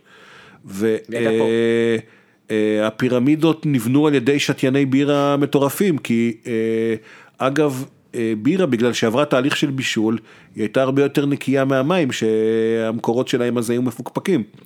אז, אה, אז אה, הקשר של הבירה להתפתחות האנושות הוא קשר אדיר, אם אין לנו עוד חמש שעות הייתי יכול קצת אה, אה, לדבר על זה, ואחר כך נכנסה השפעה קצת הלניסטית שהביאו איתם את הגפנים ואת היין. וזה היה ו- אותה בירה שאנחנו מכירים היום? אה, לא בדיוק, לא הייתה בה קשות, קשות זה צמח שצומח כן. באירופה זה נותן את רוב הטעם. היום. אה, לא הייתה בה קשות והיא הייתה לא מסוננת, אה, נהגו לשתות אותה עם קשים, אפרופו קשים אמיתיים כי לא היה אז פלסטיק, נהגו לשתות אותה עם קשים והיו פאבים, ממש פאבים, לפני 5,000 ו-6,000 שנה. אז כאילו היית גומר יום שלם של עבודה בפירמידות, 2% מכוח האדם מת, היתר הולכים לשתות בירה. הולכים לשתות בירה ותשמע יש ב... ב... נדפקים עד קח את הבוקר. החוקה האנושית הכי עתיקה שאנחנו מכירים היום חוקי חמורבי כן. יש שם פרקים שלמים על אה, בירה מה צריך לעשות וזה בירה. ו... ואצל הפרעונים במצרים ועוד כל מיני דברים מטורפים. ואז זה חלק שקשור ליסודות שלנו פה כעם אבל גם אחר כך בגלות. אה, היה ליהודים קשר אה, חזק מאוד לאלכוהול, ראשית מפני שהם, אה, אה, יין שלא יהודי מייצר זה יהיה נסך. אז היהודים היו חייבים לייצר יין, בקהילה. לפחות אה, מין מיץ ענבים כזה. כן, אה, כן, זה. כן. אה, יין פטישים. מהנשבץ. אבל עוד יותר מזה, אה, הזיקוק אגב הוא המצאה מוסלמית. עכשיו מוסלמים לא שותים אלכוהול, הם השתמשו בזיקוק לתרופות, אלכוהול כתרופה היה מותר גם באסלאם, מותר לדעתי עד היום, בגלל זה התפתח הערק שזה משקה של מדינות מוסלמיות, אמנם ב, בתקופתנו הוא מיוצר על ידי נוצרים שגרים במדינות אה, מוסלמיות, אבל, אבל הוא התפתח כ, כסוג של תרופה בכלל. תרופה המילה למ- אלכוהול? שאנחנו משתמשים בה בעברית ובאנגלית, המקור שלה זה אל-כחל, זה החומר שהיו מורחים איפור על העיניים אצל אה, הכחול, נשים. כן. זה, זה, זה, זה המקור של המילה אלכוהול, המוסלמים המציאו את הזיקוק, הנוצרים לא ידעו לזקק, ידעו לייצר בירה וידעו לייצר יין. לא ידעו לייצר אה, אלכוהול אה, תזקיק כמו וודקה, וויסקי, לכל המשקאות שאנחנו מכירים היום. פשוט רמת האלכוהול גבוהה יותר. וסוכני, לפעמים סוכני המתווכים של הסיפור הזה, היו יהודים שהיו בין שתי התרבויות, למשל בדרום ספרד.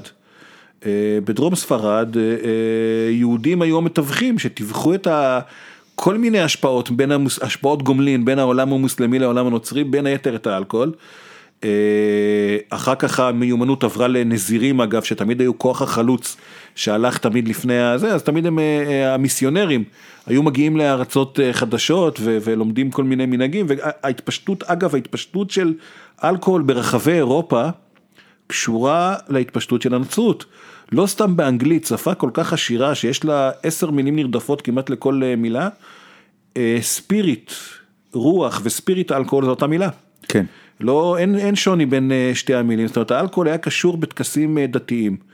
אה, עכשיו היהודים, אם ניקח רגע את הקטע היהודי, ידעו לרקוח, אה, ידעו לרקוח כל מיני מתכונים של אלכוהול, קוקטיילים של העולם, אה, של בוא נגיד ימי הביניים וצפונה. יגר מייסטר וביניהם. ובשלב יותר מאוחר, אה, בגלל שביהדות לא הייתה תרבות של שתייה, אלא להפך, בגלל ההתבדלות מהגויים, הרבה פעמים יהודים לא שתו, בדרך כלל בתרבות היהודית היותר מעודכנת של מאות השנים האחרונות, הגוי הוא השיכור, היהודי נמנע משתייה, אלא בפורים עד לא ידע וארבע כוסות בפסח.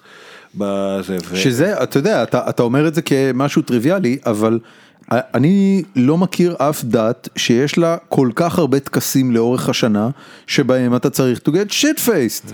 תכלס, ארבע כוסות אתה גמור, פורים אתה גמור, קידוש בשבת זה, זה כוס יין, בתכלס, אתה כן, שותה אבל אתה יין. יכול לעשות את זה גם עם מיץ ענבים, אתה לא חייב להשתכר. כן, אבל, אבל אתה יודע, מדברים על יין. אבל זה- אה, הרבה פעמים מנהלי הפונדקים היו יהודים כי ה- בעל הרכוש ידע מה, ש... אתה- אתה אומר, הוא בא- ש- הוא בא שהוא לרבי לא- ואמר שהוא לו- לא ישתה לו את כל המלאי והוא לא יגנוב לו את הקופה וזהו, אפשר לסמוך עליו שהוא לא ישתכר ויתחיל לחלק משקאות בחינם לחבר'ה פה מסביב, לג'מאעה גדול. מהכפר. כן, זה ב- לגמרי פרנץ קפקא, אתה יודע, זה בטירה. הקשר של יהודים לאלכוהול הוא דווקא קשר מאוד אה, מוכח היסטורית. אבל זה קוריוז בשולי אה, סנהדרינק. אבל זה לא, זה לא, אני, אני אומר את זה במובן שזה לא התפתח כתרבות. יכול להיות שזה קשור לעובדה נכון. שרוב הזמן יהודים היו נרדפים, אז זה לא נייד מספיק, אתה לא יכול אה, זה- לשנע איתך חביות.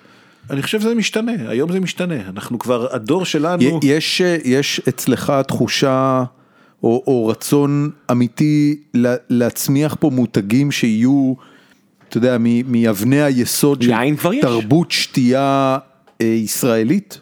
יין כבר יש. יין יש, יש בירות שחבל לצערי שלא עוזרים להם קצת יותר לכל, מה זה לא עוזרים? לפיד. דפק אותם כהוגן.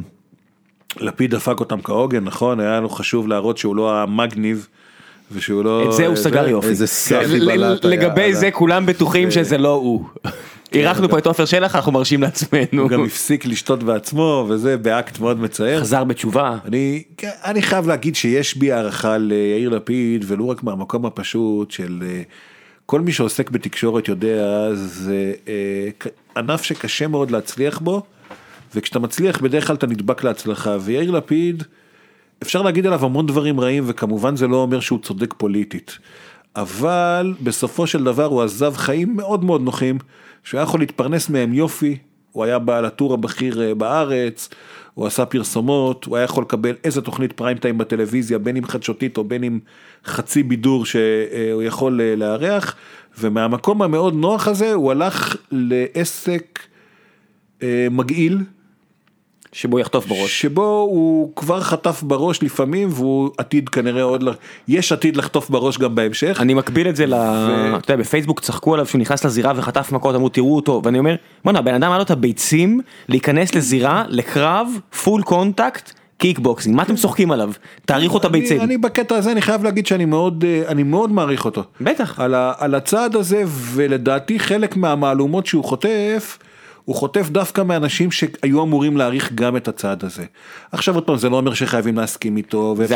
לחשוב שהוא הולך בהרבה מקומות למקומות פופוליסטיים של, יודע, זה- זה- של over יהדות ושל over זה ושל over זה בגלל שהוא רוצה להיות ראש ממשלה והוא הבין שבן אדם שאומר אני לא מאמין באלוהים בחיים לא יהיה ראש ממשלה במדינת ישראל. בסדר גם ככה אני לא חושב שהוא יהיה ראש ממשלה אבל הניסיון בעיניי ראוי להערכה. אה, הראוי להערכה זה הוא סבבה, אני לא חושב שמישהו לא מעריך את יאיר לפיד על האקט שהוא עשה, אבל אני אתן לך אנלוגיה שאני וראם חווינו אה, דווקא מהעולם של הסטארט-אפ, שהיה לנו סטארט-אפ אה, בשם הפי סייל, שהוא כבר לא פעיל במאה אחוז, האפליקציה עוד זמינה. כבר לא happy. הוא כבר לא כזה הפי. הוא עדיין סייל. כן, לא, הוא עדיין זמין, האפליקציה זמינה, אבל אה, העובדה שהמון אנשים לאורך הדרך, גם מהקהילה, גם חברים, נורא פרגנו לנו, וזה אומר לייקים בפייסבוק, וזה אומר שיתופים וכן הלאה.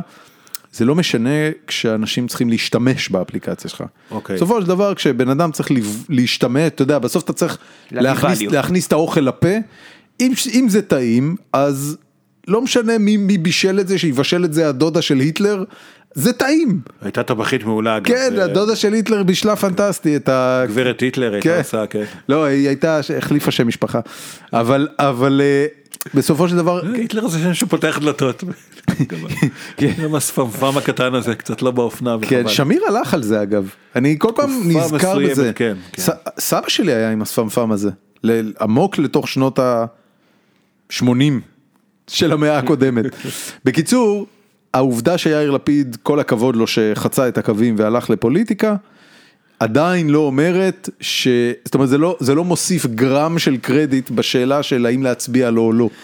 אנחנו בסוף המשק- אתה שופט, אנחנו "אה, המשקיעים בסדר." מהבחינה הזאת, ואם לא ראינו אקזיט, אז נכשלת. מה לעשות? זה לא רק זה, לא הרשמת אותי. לא הרשמת אותי. בסדר, זכותך. אתה הצבעת לו? אני הצבעתי לו בבחירות האחרונות, כן, מודה. איכשהו נראה לי שלהיות מיינסטרים זה הדבר הכי חתרני שאתה יכול לעשות עכשיו. איזה איזה הצבעת בחירות היא לא... יאיר לפיד ש- הוא מיינסטרים? יאיר לפיד בעיניי הוא סוג של מיינסטרים, כן, הוא מיינסטרים, הוא סוג של מרכז פוליטי, תראה. אה, אני גדלתי מבחינה פוליטית בשמאל, גדלתי בבית שההורים היו מחויבים לרעיון הקומוניסטי אפילו, לא סתם איזה מקי של משה סנה היסטורית וכאלה. בטח. אה, ואחר כך עברו לכל מיני אה, מפלגות שמאל, שלי, הייתה פעם מפלגה כן. כזאת, ואחר כך אה, רץ ומרץ. אה, אבא שלי פעם אחת נפל בדש כמו חצי מדינה. אה, ואני מודה שעם השנים, גם משהו השתנה אצלי ב, ב, בדעות הפוליטיות שלי באזור האינתיפאדה השנייה, זה קרה ללא מעט ישראלים, אני לא כזה מיוחד בקטע הזה, שאתה אומר, אוקיי, יכול להיות שכל הקטע, כל הדיל הנורא הגיוני הזה של שטחים תמורת שלום, פשרה טריטוריאלית, קחו אנחנו מ-48 עד 67, אתם תיקחו מ-67 והלאה, אה, ויהיו פה בסוף שתי מדינות לשני עמים ונחיה בסבבה, יכול להיות שהדיאלוג הזה לא היה בכלל דיאלוג עם הפלסטינים, אלא בין העבודה למרץ. אה, משהו שנורא רצינו שיצליח, איזה מין פתרון מערבי נורא הגיוני, שניסינו לכפות על המציאות המזרח תיכונית הכאוטית והמסרבת להתיישר עם ההיגיון המערבי שניסינו להכניס כאן. ווואלה, ואני ממשיך לחלום על שלום, אבל בעודי חולם על שלום, אני גם מכניס אקדח מתחת לכרית, ליתר ביטחון, אם אני אתעורר באמצע הלילה ואני אגלה שזה רק חלום. וזה הזיז אותי למרכז, כמה שזה לא מקובל, בטח לא בתל אביב של היום, שאנחנו כל הזמן מדברים על כמה שהימין מקצין והמתנחלים מקצינים, וזה נכון, אבל גם התל אביבים, אני אקריא עוד פעם, כשם גנרי כמובן בהכללה, אה, גם התל אביבים מאוד מאוד מקצינים, זאת אומרת, גם ה... בוא נגיד השמאל, מקצ- מקצינים שמאלה, אתה השמאל של מתכוון. פעם היה שמאל ביטחוניסטי, היה שמאל מחויב, היה שמאל כן. מגויס. השמאל יוסי- שאמר יוסי שהוא בעד שריד ערבים שהלך ו- לעולמו, בטח, אה, לא כן. מזמן, היה חבר קבוע בוועדות חוץ וביטחון. נכון. ו... עשה שירות מילואים, אה, גר ב... ואנחנו כאילו כועסים, אני אומר אנחנו בהכללה, אה, כועסים על המתנחלים, הפלנו את התיק על המתנחלים, אה, שבגללם אנחנו לא אירופאים. בגללם אנחנו לא, לא, לא פריז ולונדון ו- ואמסטרדם פה או ברלין, ווואלה, ואני, אה, מי שדוקר, אה, אפרופו האינתיפאדה האחרונה, אה, מתנחלת, הנוכחית. מתנחלת באיזשהו יישוב על גבעה מרוחקת, אה, אם הוא היה יכול לעשות את זה בתל אביב, הוא כנראה היה עושה את זה באותה מידה. בשביל רוב יריבינו, הם לא מבדילים בין מתנחלים ובין שמאלנים אוהבי שלום, הם פשוט לא סובלים את הנוכחות שלנו כאן. יכול להיות שיש להם סיבות טובות, אבל זה לא אומר שאני חייב אה, לוותר כן, מראש על, ה... כן, כן, כן. על הקיום שלי פה, וזה הזיז אותי טיפה למרכז, ואני מודה שמצאתי ב... בתוך הדעות של יש עתיד, שלחלקן אני מתנגד, אני חושב שלמשל כל הנושא של השוויון בנטל היה חתיכת מריחה שלא, שלא ברא השטן כאילו, זה היה אני אני באמת, ודורון אה, דיברנו על זה לא מעט. אבל אה, כן, אגב, בקטע הזה אני עוד יותר ימין מהימין, אני אומר, אני, אני אומר לליברמן, כאילו, בזה, כל בן אדם שחי במדינת ישראל, מגיע גיל 18, יכול לבחור בין שירות לאומי לבין שירות צבאי. אה, נגיד, אני גם לא מכיר בהבדל בין גברים ונשים בקטע הזה, נגיד תקבע שנתיים וחצי אחיד לכולם. אה, עשית את זה, סבבה, מפה והלאה מגיע לך הכל, לא עשית את זה, אלא אם כן כמובן מסיבה רפואית שאתה לא יכול למלא את הזה. וואלה, כי אם יש פה חובת גיוס לכולם בגיל 18, מצידי תעשה אותה במכבי אש, מצידי תעשה אותה כסניטר בבית חולים, מצידי תעשה אותה כמורה עוזרת למורה בבית ספר אה, עממי, או יסודי, כמו שזה, עממי זה ת- תן מילה של אנשים למדינה. 70 ומעלה. ומאותו, מאותו, ואם לא עשית את זה, וואלה, כן לך פה זכאות לביטוח מה, לאומי, מה עם העניין, בבחירות, מה, עם, לזה. מה עם העניין שאנשים בכל השירותים ההתנדבותיים האלה הם אנשים אמ, מאוד מאוד לא פרודוקטיביים. שמע, מערכות גדולות והצבא הוא פרודוקטיבי במאה אחוז. הצבא הוא מאוד לא פרודוקטיבי. הרי בצבא 90 אחוז זה בזבוז על בזבוז על בזבוז. לא, אני לא מבין, אתה מביא לי את הדוגמה הגרועה ביותר כדי להצדיק את כל היתר? לא, אבל זה אין מה לעשות, מערכות גדולות מטבע הדברים הן בזבזניות, ואנשים בני 18 עד 21, מטבע הדברים יחפשו בדרך כלל איפה לתחמן וזה, והיחידי אז, אז לא לגייס אותם. יחידי סגולה שלו להפך. הם יהיו לא, לא, בסיירת. לא, הוא בסיירות. אומר לך לא לצבא, הוא אומר לך גם... לא משנה, אל תגייס אותם לשום מקום. ילד בן 18 או, שלא תפ... או מתגייס... שתפתור את כולם, ותגיד חבר'ה, זה, זה הגישה שלי. אני לא חייב, הגישה שלי זה התנדבותי. כולנו פה בחדר מסכימים שעניין של- התנדבותי. של- של- של שוויון בנטל הוא קשקוש. כן. לא, צריך להיות שוויון בנטל, אבל שיהיה שוויון אמיתי לא. עד כמה שאפשר לא, בעיני צריך החוק. להיות, צריך להיות אחר כך, אה, או שאתה גיוס יכול להגיד חבר'ה תקשיבו. אני לא צריך אה, צבא של אה, מיליון איש, אני מסתפק בצבא של 50 אלף לוחמים איכותיים, אה, והם ישתכרו, לוחם משתכר עשרת אלפים שקלים לחודש, תומך לחימה חמשת אלפים, אה, מתחת לזה זה, ווואלאק, ותשפר את אלה שכן עושים, ותפתור את כל השאר באופן לגמרי. גורף מה... מהחובה הזאת, זאת גם אפשרות, אבל בטח לא כל, זה היה רק דוגמה לתת למשהו שאני נורא לא מסכים, שיש עתיד אה, הרימה אותו, חרתה אותו על דגלה? ובעיניי אה, זה, יכול להיות, כשיהיו בחירות אה, נראה, אבל, אה, אבל לא. עבודה, לצורך העניין, לא מרץ. מ, לא חושב, מרץ, כי הם- מרץ זו מפלגה שאני נורא שמח שהיא קיימת, אני נורא שמח שמישהו תמיד יביא את עמדת האנטי. לא תמיד. אה, אני הצבעתי לא. להם רק כי באמת פחדתי. זה היה גבולי מאוד בפעם אני- הקודמת. אני לא מאמין בדרך שלהם בהרבה מהדברים שהם אומרים ועדיין הצבעתי להם כי נראה לי חשוב שהם יהיו שם. בוא נגיד אני חושב שזה לא אינטליגנטי באמצע צוק איתן נגיד אם אני מסתכל על זהבה גלאון כזאת להגיד אה, צריך לדבר עם הפלסטינאים על שלום. למה? זה- בן אדם, מה זה צוק איתן? צוק איתן זה בלוף אחד גדול, אתה יודע, זה קורע לי את הלב כי, כי משפחות רבות איבדו את יקיריהם בצוק איתן. צוק איתן זה בלוף מטורף. לפי מה שאתה יודע, בוא- בוא נסנן- רגע, רגע, רגע. בוא נסנן שלפי מה שאתה לא יודע. צריך רגע, לשכנע בוא- אותי. בוא- בוא בוא נדבר על זה מ- העובדות. זה- זה מלחמה צינית. יצאו לצוק איתן על גורנישט. סיימו את צוק איתן במשא ומתן. לשבי- לש- אתם, לשביתת אה, אתם נשק שניכם- עם הנה. החמאס. אני מזכיר לכם ששניכם לא יודעים הכל, כמו שאני לא יודע הכל, ואני אומר, הרבה מה... מערכת הביטחון גרועה בלשווק את עצמה, כמו ארדן שאומר, קשה לנו לתפוס אותו ולמחרת תופסים את הבן אדם, אני אומר, בצוק איתן נהרסו 50 מנהרות אפקטיביות, שהיו לתוך יישובי ישראל. סליחה רגע, האם יש איזשהו מקרה, ראם, בהיסטוריה הצבאית של מדינת ישראל, כן. שאתה יודע לתאר אותו, כן. של אה, מבצע משמעותי, כזה שנהרגו בו עשרות חיילים, שיצאו אליו, וכשחזרו ממנו, הוא נראה כמו משהו חסר תוחלת, אבל 20 שנה אחר כך התברר שכמובן שהיו חייבים לצאת אל המבצע, כי במבצע הזה הושמד נשק להשמדה המונית יש שהופנה אל מדינת את זה על ישראל. מלחמת לבנון השנייה, מה כן, שנקרא. אני חושב שמלחמת לבנון שאומרים השנייה, אוקיי בדיע- בדיעבד אז אנחנו גמרנו אותה במורל נורא נמוך כי אנשים ישבו נסראללה במקלטים. עדיין בבונקר. תן לו לדבר. 50 אה, זה 50 ימים ישבו במקלטים וכל עוצמתו של חיל האוויר לא הצליחה להכריע את החיזבאללה וכן הלאה וכן הלאה וכן הלאה ויצאנו עם הזנב בין הרגליים. ומאז אה, עשר שנים של שקט לא יחסי שקט כמעט מוחלט. בזה ויש רבים כאלה שאומרים בואנה בדיעבד היא לא הייתה כל כך גרועה אני לא. אתה יודע זה הכל שאלה של מתי אתה סופר את הכסף אם אתה סופר אותו עכשיו אחלה זה אה, אה, חייהם של, האנש, של האזרחים והחיילים שמצאו את מותם במלחמת לבנון השנייה מותם לא היה לשווא השגנו שקט בגבולנו הצפוני למשך עשר שנים and counting. אני רק חושב על... זה- זה לא היה קורה בכל מקרה. בגלל סוריה? לא, כי 2002 לא. עד 2005 יש דברים, אני אומר לך, אני הייתי שם הרבה שנים, אני אומר, הרבה מהדברים שאנחנו עשינו שם, והלב שלי עדיין פצוע בגלל מה שקרה שם, ואני אומר, יש שם דברים שהציבור לא ידע, ואני שומר לעצמי איזה גזיר עיתון ב- ב- במגירה שלי שאני עובר מבית לבית, אני שומר אותו, כי אני ידעתי מה קרה שם, וכשחזרנו, היה רשום בעיתון, הפצצה בצור כי ככה וככה וככה וסתם אני אומר, זה בשנים שלא היינו בלבנון והיה שם כל כך הרבה חרא שהחיזבאללה כל הזמן עשה ואתה אומר, מה הם עושים פה? אנחנו לא שם, יצאנו מלבנון, למה הם תוקפים? ואז אתה אומר, הגיע 2006 ואני אומר, מערכת הביטחון גרועה בלשווק את עצמה. יש כל כך הרבה חיילים שמסתובבים בארץ ויודעים על דברים שצה"ל עושה כדי לסכל את מה שאתה מדבר עליו, והם לא משווקים את זה. הם ראש בקיר מטומטמים מהבחינה הזאת שאומרים פשוט תפוצצו את כל העניין הזה של החיסיון, תראו את החיזבאללה במערומיו, בואנה זה גורם של איראן, של איראן, שתפסנו דוג טייל של, של חבר'ה שמה והבאנו את זה ארצה ואתה אומר הם כל הזמן תקפו. וזה שאנחנו גם עשינו דברים סבבה. יש שם מלחמה פעילה של מדינה עוינת שהייתה על הגבול שלנו ויצאנו ממלחמה ומה שהציבור יודע ומה שעמיר פרץ אמר הרבה פעמים הוא לא כזה קשור למה שקרה. וגם צוק איתן, אתה יודע עכשיו שופר שלח אמר חבר'ה יש פה עשרות מנהרות שהם חופרים אנחנו לא בעזה יותר.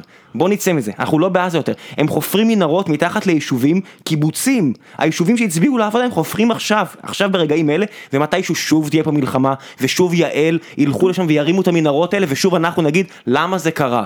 כי יש את המנהרות האלה. אתה יודע, אנחנו מדברים פה בשקט שלנו, אבל בשטח... עכשיו יש פה מנהרות שהם חופרים, מה לעשות? תראה, ונדבר על הצבא, הצבא לפעמים הוא המבוגר האחראי בסיפור הזה.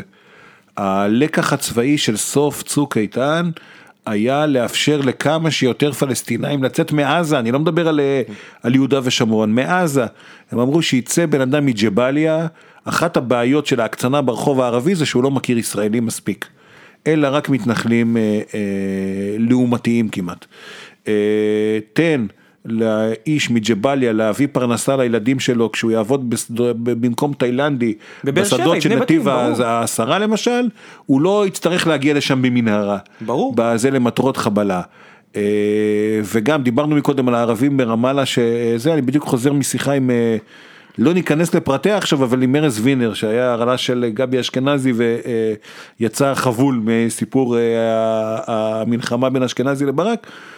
והוא אומר בואנה, המסקנה של הצבא חד משמעית שאנחנו צריכים לטפח את רווחתה של האוכלוסייה הפלסטינאית, 90 אחוז מהם, וזה אומר לך איש צבא חובש כיפה שגר ב... ב איך זה נקרא? בבית חורון, מעלה חורון, איפה שעכשיו היה את, ה, את הפיגוע ש...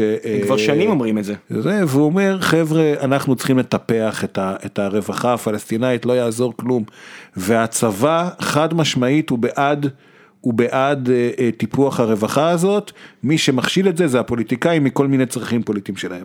או מחוסר ידיעה, אתה אומר, הפוליטיקאים האלה, הם גם יש להם דמוניזציה של האויב, שהרבה פעמים, אתה יודע, מה לעשות שזה בצדק, ואתה אומר, הם לא קולטים צעד אחד קדימה, אין להם את האורך רוח הזה של לחשוב מעבר לבחירות הקרובות. ביבי עכשיו מושך, היה תוכנית, אתה יודע, תוכנית של well over do, של להשקיע בכפרים ישראלים, לא נבנה יישוב, יישוב ערבי אחד חדש מאז 48. הנה באה תוכנית של 15 מיליארד, לחז... קצת להשקיע בהם, כן, ופתאום ביבי... זה נראה לי קצת הסוואה בזה, תראה, מדינת ישראל מיום הקמתה מדברת בשני קולות, כל אחד שאומר אה, אה, אנחנו אה, הערבים הם אזרחים שווי זכויות, הנה הם מצביעים בבחירות, הנה הם יכולים ללמוד באוניברסיטאות, הנה הם זה, בשום מקום אחר ערבים לא נהנים מכזאת חירות וזה, סבבה.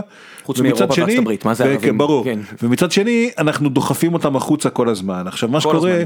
מה שקורה כשהם נדחפים החוצה, מי עוזב? עוזב מי שיכול.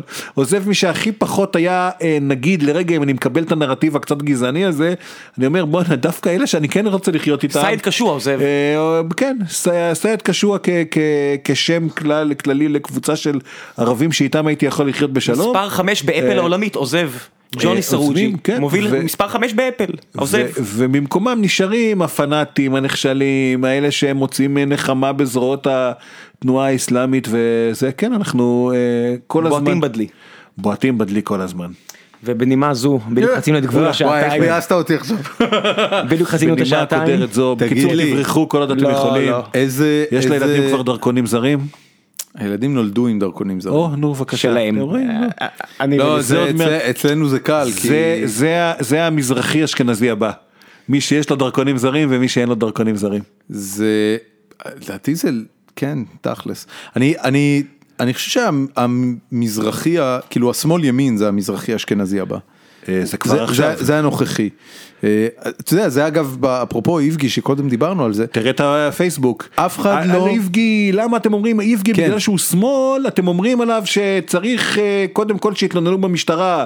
איפה הייתם שזה קרה לינון מגל? ברור. איפה הייתם שזה קרה לסילבן שלום? אף אחד לא מזכיר שהוא אני- מזרחי. זה, כן. חברים אני אף חייב, אחד לא אה, מזכיר שהוא מזרחי. אני חייב להזכיר לכם שהגיע 12 ואנחנו הופכים לדלעת עוד שנייה, אה, אז אנחנו אוקיי. צריכים לתת לך אני- אני לקדם באתי עניינים. דלת מהבית, זה השלב בפודקאסט שאנחנו אה, נותנים לאורח שלנו לקדם דברים.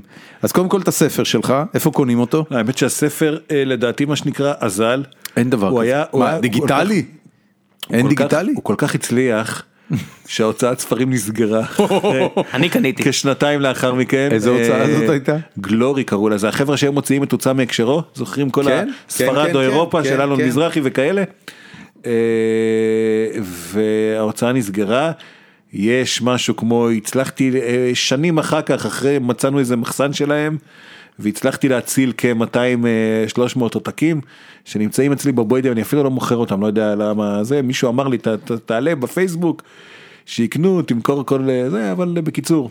זה אמירה נוראית. אה, יש לך ספר, אי אפשר, אין לינק אליו, אתה לא מוכר אותו, יש לך בבוידם.